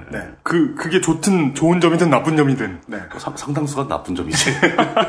네, 이상 1타수 무안타의 민주통합당 이용 전 후보. 예. 정치인에 대한 짤막한 소감이었습니다. 나는 그래도 실제로 했다? 뭘요? 민주평통의 자문위원을요? 어, 예. 아저씨는 하다 못했잖아. 아, 저 이제 그, 그, 뭐야, 야권 단일화를 위해서 제가 물러선 거죠. 전라남도로 가겠습니다. 정말 어, 뭘 쓰기 싫었던. 네. 쓸 얘기도 없잖아요. 이제는 어, 나무의 고장. 예. 전라남도 순천시 곡성군 얘기해 보겠습니다. 나무의 고장. 전라남도 순천시 곡성군 새누리당 이정현 49.4% 예산 공습 경보가 내려 있는. 아, 예산 진돗개 하나. 네. 조심하셔야 됩니다. 지나가다 예산 맞아서 싱크홀이 터집니다. 아하. 저 당선되자마자 그 관련 위원회 두 개의 자리를 냅둬줬더라고요, 벌써. 뭐 예산 관련하고 산업 관련하고 막 이렇게 막 네. 그러니까 지금 가장 무서운 게 그거죠. 여당이 이 당 차원에서 이 사람을 밀어줄 게 뻔하기 때문에. 그렇습니다. 네, 그게 좀 많이 그렇습니다. 무섭죠. 심지어 다른 이 중진 의원들처럼 뭐 친이에 붙었던 적도 없고 깔끔하잖아요. 이 사람은 미친 듯이 충성스러웠거든요. 네, 무섭습니다. 명량 울tur목에서 승리하고 돌아온 이순신 장군보다 더 좋은 대접을 받고 있을 겁니다. 아 물론 요번 어, 추석 시즌에 이순신 장군보다 더 좋은 대접을 받는 사람은 없습니다. 최민식 씨를 빼고요. 근데 어, 아마 이- 이번에 그 축구 국가대표팀이 월드컵에서 우승을 하고 돌아왔어도 이분이 새누리당 내에서 받는 그런 환대와 네. 만약에 홍명보 감독과 뭐전 감독과 공천 경쟁을 벌였다. 그랬으면 이길. 어, 이기죠. 이기지. 아이고. 전남 순천시 곡성군 지역구의 기록을 이야기하기 위해서 2011년으로 거슬러 올라가 보겠습니다. 순천시는 이때 개판이었죠. 18대 때도 재보선을 한번 치렀습니다. 어, 그랬죠. 이번 선거의 패장인 서가번 전 의원이 선거자금법 위반으로 의원직을 상실하는 바람에 치러졌었죠. 그랬었죠. 그때는 민주당이 도의상 후보를 안 냈고요. 새누리당은 아 한나라당은 말 그대로 명함을 내밀지 못했고요. 못 냈, 차마 못 냈고. 막 이렇게 그 저 주머니 끝에서 만짝만짝 지나간 사람이 뒤통수 치고 막 하고. 새누리당 넣어도 넣어도 그러면서. 명함은 내밀지 못했어요. 그래서 예. 새누리당 후보도 없었고 민주당 후보도 없었습니다. 이럴 때는 예상 가능한 것은 광주형 무소속. 그렇죠. 쏟아져 나오게 되죠. 우르르 튀어나 우르르 하는 소리를 내며 우르르 튀어나옵니다. 예. 아, 민노당의 김선동 후보가 이 김선동과 여섯 난장이의 전쟁에서 모두를 잠재우고 승리를 했고 그랬죠. 예. 19대 때도 사실상의 본선이었던 야권 단일화에서 승리하고 재선되면서 통진당 유일의 동일 지역구 재선 의원으로 기록에 남았죠. 그랬죠. 예. 그 양반이 털리자 새정치연합이 내밀 카드가 또 서가번 뿐이었느냐 하는 건 동작 을에서는 너무 열심히 공천을 하다가 혼났다면 이번 건은 너무 검수 안 하고 공천장 날린 거 아니냐고 혼나야 될 문제지요. 너무 대충했다. 여타 언론의 찍기가 이번에도 옳았습니다. 이번 여기선 옳았습니다. 검증의 여지도 없이 이번 재보선 전남 순천 곡성 지역구는 2010년대 가장 높은 투표율, 심지어 2000년대 이후로 따져도 가장 높은 투표율을 기록한 재보선 지역구입니다. 재보선에서 그렇죠. 네. 아니 무슨 재보선 투표율이 50%가 넘습니까? 아, 그, 그런 건 뭐, 정상적인 상황은 아니죠. 50%는 가끔 넘어요. 도농 지역에서. 어, 예. 근데 이 정도는 안 나왔어요. 물론 지선, 총선, 대선과 함께 치러진 재보선을 제외하고 접수하셔야 됩니다. 청취자 여러분. 서가본 후보는 이번 재보선의 낙선 후보들 가운데 최다 득표를 기록했지만 네. 결국은 투표율이 높았다는 것 말고는 설명해 줄 수 있는 수치가 아닙니다. 이건 뭘 설명해 줄 수 있는 수치는 아닙니다. 그렇죠. 네. 2011년도에 김선동 의원이 36%인가요? 35%인가요? 네, 그 정도 투표율에서 그 정도 그 정도 투표율을 해서 당선이 됐죠. 근데 서가번 후보는 이번에 40%를 득표했는데 떨어졌어요. 네. 뭐, 뭐, 그렇죠. 뭐, 당연히 이깁니다. 이럴 때 예상할 수 있는 건 하나밖에 없죠. 아마 상대가 예. 어, 내가 가진 모든 기술을 다 쓸 줄 아는 건 아닐까. 네. 그렇지. 예. 상대가 나에게 주먹을 뻗기 전까지는 상대가 누군지도 모르지 않았을까. 그래서 그래서 네, 이건 칭찬이 아니고요. 예. 목후진 고수는 정말 무섭습니다. 정말 무섭습니다. 그 덕분에 우리는 할 일이 생겼잖아요. 네. 나무 관련된 분이 네. 나무 관련된 분. 지- 실제로 어떤 법안을 만들 건지, 실제로 네. 예산 심의할 때 어떤 영향력을 끼쳐서 어떤 예산 폭탄을 쏠 건지, 예, 예. 그것을 리스타에서 만들고자 하는 그 정치 관련 데이터베이스에 충분히 반드시 기록되어야 될 내용 들이죠. 맞습니다. 예. 지켜보겠다. 이 양반은 많은 데이터를 생산해낼 것이고, 그리고 이 양반 덕분에 저도 새로운 숙제가 하나 더 생겼다는 걸 본능적으로 깨달았어요. 그렇죠. 지역 공약을 이렇게 많이 실천하느라 어떤 것을 못하게 되는가를 연구해 봐야 그렇죠. 되겠어요. 어떤 어떤 어떤 방식으로 균형이 어떤 것을. 등한시하고 예. 어떤 것의 균형을 깨버리는가. 그렇죠. 그리고 만약에 정말로 당에서 새누리당에서 네. 이정현 의원을 강력하게 밀어줘가지고 예산 폭탄을 퍼붓는다 칩시다. 네. 그럼으로써 새누리당이 얻는 게 뭔지도 봐야죠. 그렇죠. 네. 그리고 그 예산들이 가- 진짜 갔어야 할 다른 곳에서 겪는 피해는 또 무엇인가? 전 그게 제일 궁금합니다. 이것도 봐야죠. 어디 걸 빼다 갖다 꽂았는가를 그게 봐야죠. 제일 궁금합니다. 예. 네. 그리고 또 하나는 이정현 당선자 의원이 지역 예산을 굉장히 잘 따오고 많이 따왔다라고 알려져 있지 않습니까? 누구나 동의를 하고 있지 않습니까? 네. 저는 실제로 이것도 좀 검증을 해볼 필요가 있다. 실제로 예산을 시- 많이 따왔는가? 제가 확인한 바로는 그때 이제 아주 구체적으로 막 확인하지는 않지만 네. 말씀하시는 거를 들었을 때는 일단 실제로 따온 예산은 굉장히 액수가 작았고 뭐 몇 억 대밖에 안 됐고 네. 그리고 자기가 이런 큰 거에도 관여를 했다는 건 실제로 거기에 기여를 했는지가 불확실한 건도 많이 있었고 네. 그걸 또 검증해야 네. 예, 예, 검증 한번 해볼 필요가 있죠. 네. 근데 그거 검증이 필요한 이유 중에 또 하나가 사람들이 왜 이 저 이정현이라는 후보가 후보 그 선거하는 도중에 네. 저 후보가 예산을 많이 따올 것이라고 믿고 기대했는가? 네. 라는 부분에는 실제로 예산을 따온 경력보다는 네. 실적보다는 이거는 확실해요. 이정현 의원이 과거에 그 비례 시절에 네. 국회의원 회관에 있을 거 아닙니까? 초선 때. 예, 네. 호남 호남 쪽, 광주 뭐 그쪽 전남 이쪽에서 진짜 말단 공무원들이 국회에 볼 일이 있어 올라왔을 때에도 네. 가장 반겨주는 사람이 이정현 의원이었다고 합니다. 네. 그, 그 사람들 올라오는 소식을 어떻게 알아, 어떻게든 알아서라도 음. 전화 걸어서 불러가지고 자기 의원실로 초대해서 차 한 잔 주고 네. 뭐 힘든 거 없냐, 내가 도와줄 거 없냐, 뭐 말이라도 해주고 네.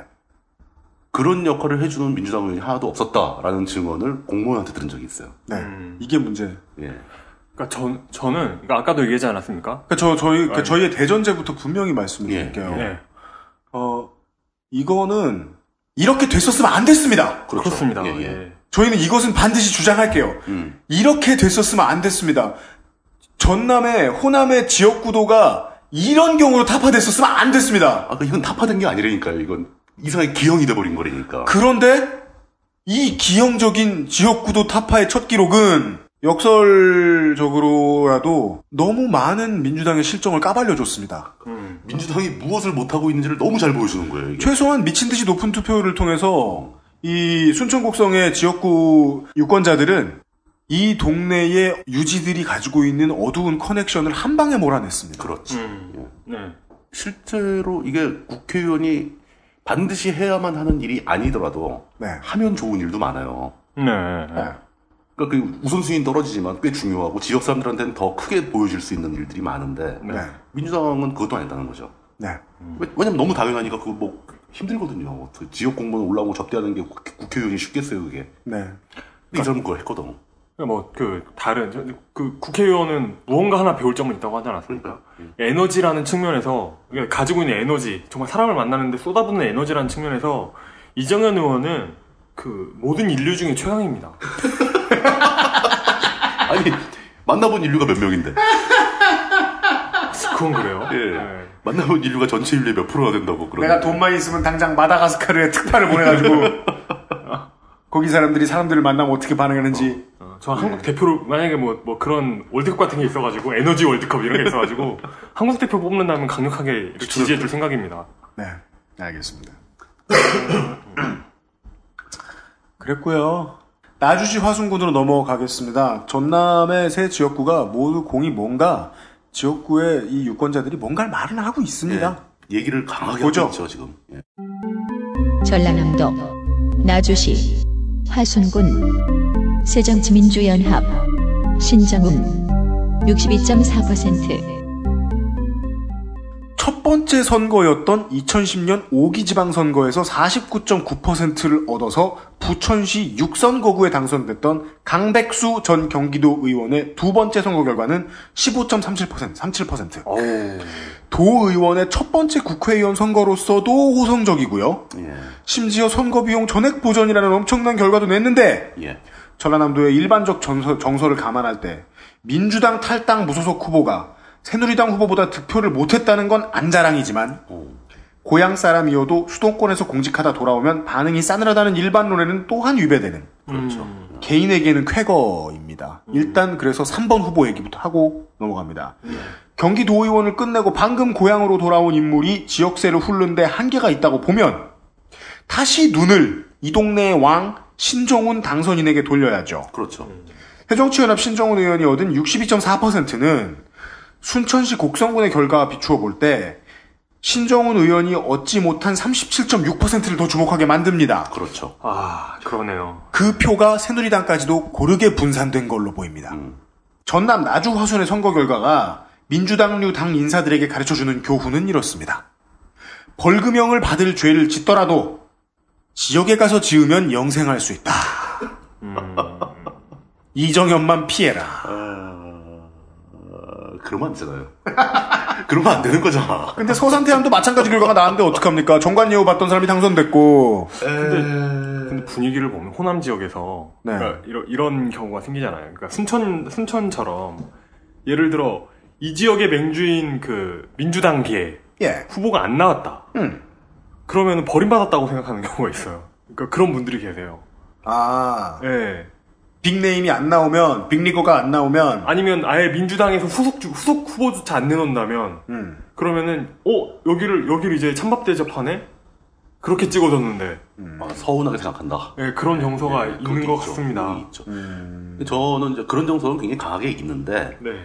조금씩 조금씩 줄고 있지 않는가라는 얘기를 지금 꾸준히 하는 거거든요. 그건 또 PKTK에서는 또 잘 안 나오는데. 예, 뭐 그런 것도 있어요. 근데 지금 여기 호남 지방의 세 선거구 중에서 순천 곡성 빼고 네. 나머지 두 군데가 상당히 그 양상이 유사하지 않습니까? 그렇죠. 예. 그러니까 그 특이하게도 그 민자당류 그쪽 정당의 지지- 민자당당. 예, 예. 그쪽의 지지율이 꾸준히 올라가고 있다는 거. 네. 네. 이게 참 특이한 일이죠. 근데 특이하지만 그게 전체적인 흐름하고 통하는 것 같습니다. 네. 왜냐하면 투표율은 낮았을지 몰라도 울산 남구을과 해운대 기장갑도 올랐거든요. 그러니까 네, 맞습니다. 민주당과. 무소속 후보의 네, 그쪽 다 투표율이. 올라왔습니다. 그러니까 네. 전체적으로 이제 그 지역 구도, 지역 선거의 특성, 그 지역적 특성 이게 조금씩 조금씩은 약화되고 있다. 저희가 하고 있는 이런 이야기에 맞추자면 지금 유일하게 위배되는 곳에 곳이라서 우리가 유일하게 잘못했다고 말할 후보가 충북 충주에 한창이밖에 없습니다. 그렇죠. 그게 수밖에 없는 거지. 그 사람은 지난번에 당원들이 말릴 때 어떻게 조치 취했어야 됐다. 중앙당에서 네. 이시종 지사 말 그만 듣고 중앙당에서는 하여간 마지막입니다. 담합 명장입니다. 전라남도 담양군, 한평군, 영광군, 장성군 새정치민주연합 이기호 81.3% 어, 당선인과 2위와의 격차가 가장 크게 난 곳입니다. traditional 호남형 그렇죠. 결과이긴 합니다. 전남 담양 한평 영광장성은 새정치연합의 이개호 의원이 이제 의원이죠. 새누리당 이중효 후보를 18.7%대 82.29, 81.29% quadruple 스코어 이상으로 눌렀습니다. 81대 18. 네. 왠지 이런 호남에서 선거판을 볼 때 이런 숫자가 나오면 좀 친숙하잖아요. 네. 그리고 어, 그 전에 있었던 이 동네의 주인인 이낙연 예, 예. 전남도지사는 이거보다 더 했죠. 더 했죠. 네. 아, 그때는 그 상대역이 저두 자릿수 나오면 신기했다니까요. 쿼드가 아니라 옥타가 나왔는데. 그렇습니다. 네. 뭐, 뭐 10배 이상 득표하는 경우도 많았고. 네. 9대 1이네요, 9대 1. 그리고 상대가 나오면은 그 상대는 대부분 선거비용 보조를 못 받아야 정상이었던 거예요. 그러니까 9대 2구나. 기록 살펴보죠. 예. 15대 총선 이후에 담양군, 장성군, 한평군, 곡성군, 영광군이 어떤 형태의 지역구로 갈렸다고 하더라도 많이 갈렸습니다. 예. 지금까지 민자당류 당이 낸 최고의 득표율입니다. 이게. 그러니까 네. 계속 높아지고 있다는 거죠. 이중유 후보도 개가를 올렸습니다. 진짜 민자당이 아직도 호남에서 득표 좀 하던 시절이던 14대 총선 때 진짜 민자당이요. 민주자유당. 예, 예. 민자당 후보가 담양장성에서 23.83%를 얻었던 것이 실제 최고 기록이지만 그때와는 얘기가 다르죠. 어. 네. 완전 지역구도, 지역구도가 갈린 이후에 최고 득표를 기록했습니다. 새누리당 후보가. 예, 맞는 얘기죠. 네. 그러니까 이게 분명히 어떤 그 아까 제가 말씀드렸던 경향이나 흐름성을 보여주는 결과라고 저는 간주를 합니다. 네. 물론 뭐 다음번 선거에서 또 바뀌어가지고 뭐 92% 그것도 찬물을 하고 끼얹듯이 뭐또뭐 그럴 수도 있겠죠. 호남 짝 깔리고 영남 짝 깔리고 할 수도 네. 있죠. 그렇지만 이 정도 되면은 네. 의미 있는 변화는 시작된 거다라고 네. 보는 거죠. 아까 저는 그러니까 이번에는 데이터를 그렇게 많이는 못 뒤졌거든요. 그렇죠. 근데 뒤지면서도 저도 확신을 가지게 된 게 JP당 즉 마지막 이름은 선진통일당이 그렇죠. 선진통일당 사라진 데는 이유가 있다. 예, 이유가 있어요. 그리고 그 흐름을 영남도 호남도 같이 가져가는 중이다. 아주 느리지만 네. 분명히 변화는 되고 있다. 사라진 데 이유가 있다. 예, 이유가 있죠. 예. 어, 근데 그 지역 구도를 깨뜨리는데 예. 가장 큰 장애가 되고 있는 건 예. 제가 보기에는 서울을 제외한 모든 지역, 특히 시골 지역의 예. 인구 구도가 정체돼 있다는 거죠. 그런 얘기도 많이 합니다. 실제 네. 실제로 위험한 지역 문제는 네. 그 영남과 호남의 문제가 아니라 수도권과 지방의 문제예요. 네, 맞습니다. 예. 예. 네네 네. 물론 또 다르게 이제 아주 우리 사회에 뿌리 있게 박혀 있는 그 흔히 말하는 영남 패권주의. 네. 뭐 이것도 문제가 되지만 네. 저는 이것과 거의 대등하거나 어느 쪽이 앞설지 모를 정도로 수도권 집중이 더 심각한 문제라고 생각을 하거든요. 네, 예. 네. 뭐 그런 문제는 지금 여기서 뭐 다 다룰 만한 단순한 문제들은 아니고 네. 어, 유사하게 또 다른 문제를 하나 더 말씀을 드리자면은 저것도 있어요. 처음에 말씀드렸지만 유권자들이 지지하는 만큼 권력을 줘야 된다. 비율에 맞게 줘야 된다. 네. 이거죠. 그러니까 그- 이게 되게 예. 말도 안 되는 소리 같죠? 아니 지금도 유권자들이 지지한 대로 권력 줬잖아. 그게 안 그래요. 왜 그럴까요? 그 예를 들어서 그 아까도 얘기 나왔지만 뭐 85년 총선이라든가 네. 그 시절 총선 보면은 그냥 어찌어찌 해가지고 일당만당 먹으면 무조건 그 비례대표로 다 채워져서 과반이 저절로 되고 네. 근데 그 잭팟 게임. 예, 뭐, 뭐 그냥 1등이 그냥 몽땅 다 쓸어가는 네. 그런 식의 시스템에서는 사실 당시 민정당이 받았던 지지율이 30몇 프로였는데 근데 다 가져갔죠. 의석은 60몇 프로를 먹게 되는, 거, 되는 음, 거죠. 네. 뭐, 이- 뭐 이런 건 민주주의가 아니라는 거죠. 그렇죠. 지금은 똑같습니다. 지금 만약에 이제 그 호남 지역에 출마한 새누리당 후보들이 득표한 득표들, 네. 영남 지방에 출마한 민주당 후보들이 득표한 그 유권자의 의사들, 네. 이게 국회에 어떻게 반영되고 있는가? 네. 전혀 반영 안 되고 있거든요. 맞습니다. 그러니까 이게 결국은 선거 제도를 근본적으로 한번 재조명 재조명 해볼 때가 됐다. 그리고 예. 그렇게 나쁜 정치, 그러니까 이렇게 그 민의가 반영이 안 되는 선거 구도에서는 그렇죠. 당장 갑자기 1등이 바뀌어도 그 1등도 일을 잘할 확률이 높지 않다는 거가 이제 저희가 좀 깨달은 케이스예요. 그게 이제 지난번에 지방선거 때 울산의 이제 민주노동당의 구청장들을 이야기를 하면서 2등의 소리를 반영하지 않아도 되게 만들어 놓으니까 정치인들이 제멋대로 논다. 그건 누가 해도 마찬가지가 되는 겁니다. 배변을 배변 교육을 똑바로 평상시에 안 시켜주는 애견들 마냥 반려견들 마냥 미니가 미니가 반, 미니를 반영하지 못하면 미니언들만 자꾸 총선에 나와요. 그렇죠. 그러니까 네. 서- 투표를 하기가 싫어집니다. 그래서 기장 해운대구 기장군 갑하고 광주 광산을 투표율이 역대 그 기록적인 최저를 기록한 것이 네. 우연이 아니라고 봅니다. 투표율이 낮아진다면 사람들이 흥미를 잃고 있다는 뜻이고 네. 그렇게 되면 민의를 반영하기는 더 힘들어지죠. 그래서 저는 이제 20대 말 때하고 달라진 게 투표를 안 하겠다는 사람을 함부로 뭐라고 못 하겠는 거예요. 왜냐하면 그 사람들이 하는 말 중에 민의가 반영이 안 된다는 말은 어찌 보면 매우 정확한 해석이잖아요. 음, 시스템의 문제점을 지적하고 있는 거죠. 네. 근데 이제 이런 얘기를 할 때 항상 이제 많은 분들이 하다가 도중에 좌절하게 되는 게 네. 그래 선거제도가 문제가 있다. 이거 바꾸 어떻게 바꾸냐? 제1당이 바꿀 생각이 없는데 어떻게 바꾸냐 이렇게 말씀하시거든요. 네. 근데 이거 바뀝니다. 네. 왜냐하면 이거는 게임의 룰이잖아요. 네. 선택을 바꾸자는 게 아니라 설득이 가능하다는 얘기예요. 새누리당 지지자라 할지라도 지지율대로 의석을 배분하자. 네. 라는 주장에 반대할 논거, 논거가 없거든요. 네.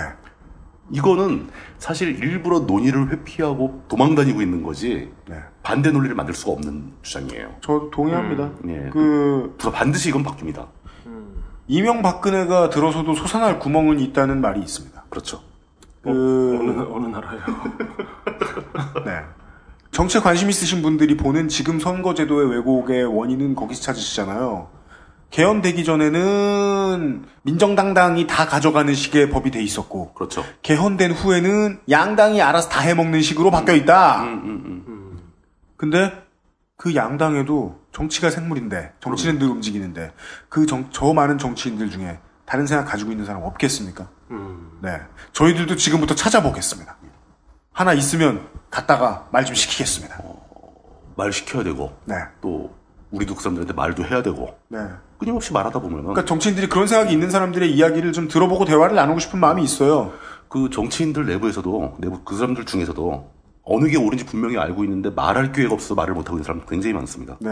그 지금의 선거제도를 바꿔서 사람들이 아 내가 지금 찍어주는 이 사람이 되면 나중에 내가 그 사람 게시판을 찾아가든지 뭐 어디 편지를 보내서 뭐를 하더라도 저 사람이 뭐 게임 관련법을 계약을 막아내게 해야지 뭐 혹은 뭐 쌀개방을 좀 도져지게 만들게 해야지 라는 생각을 할 수 있도록 어, 뭐 당연한 얘기죠. 예. 안 해줬으면 그 다음번에 그 사람, 그 사람 안 찍어줄 때 좀 더 내가 권한이 크다는 생각을 가지고 표를 휘두를 수 있도록. 네. 여러 가지 방법이 있죠. 네. 스윙보트가 된다는 건 결국 일당 독식은 안 했으면 좋겠다는 뜻이니까, 국민의 뜻이니까. 그렇게 되는 거죠. 그리고 이 투표권 한 장의 권리가 더 점점 세지죠. 네. 스윙보트가 없는 지역은 사실 유권자의 권리가 거의 없어요. 그래서 예. 이 선거제도는 좀 바뀌었으면 좋겠다. 바꿔야 된다. 예, 그래야 유권자의 힘이 더 세지는 거 아닌가. 그리고 바꿀 방법이 있다. 분명히 있다. 그런 이야기로. 예. 네. 어, 오늘의 방송을 마무리합니다. 이 XSFM의 선거 방송은 여러모로 이 본 PD한테 옛 그 알실 시절의 신인류 연대기를 떠오르게 합니다. 장편 특집 기획이었다. 그러게요. 정말 정말 끈질기게 해왔습니다.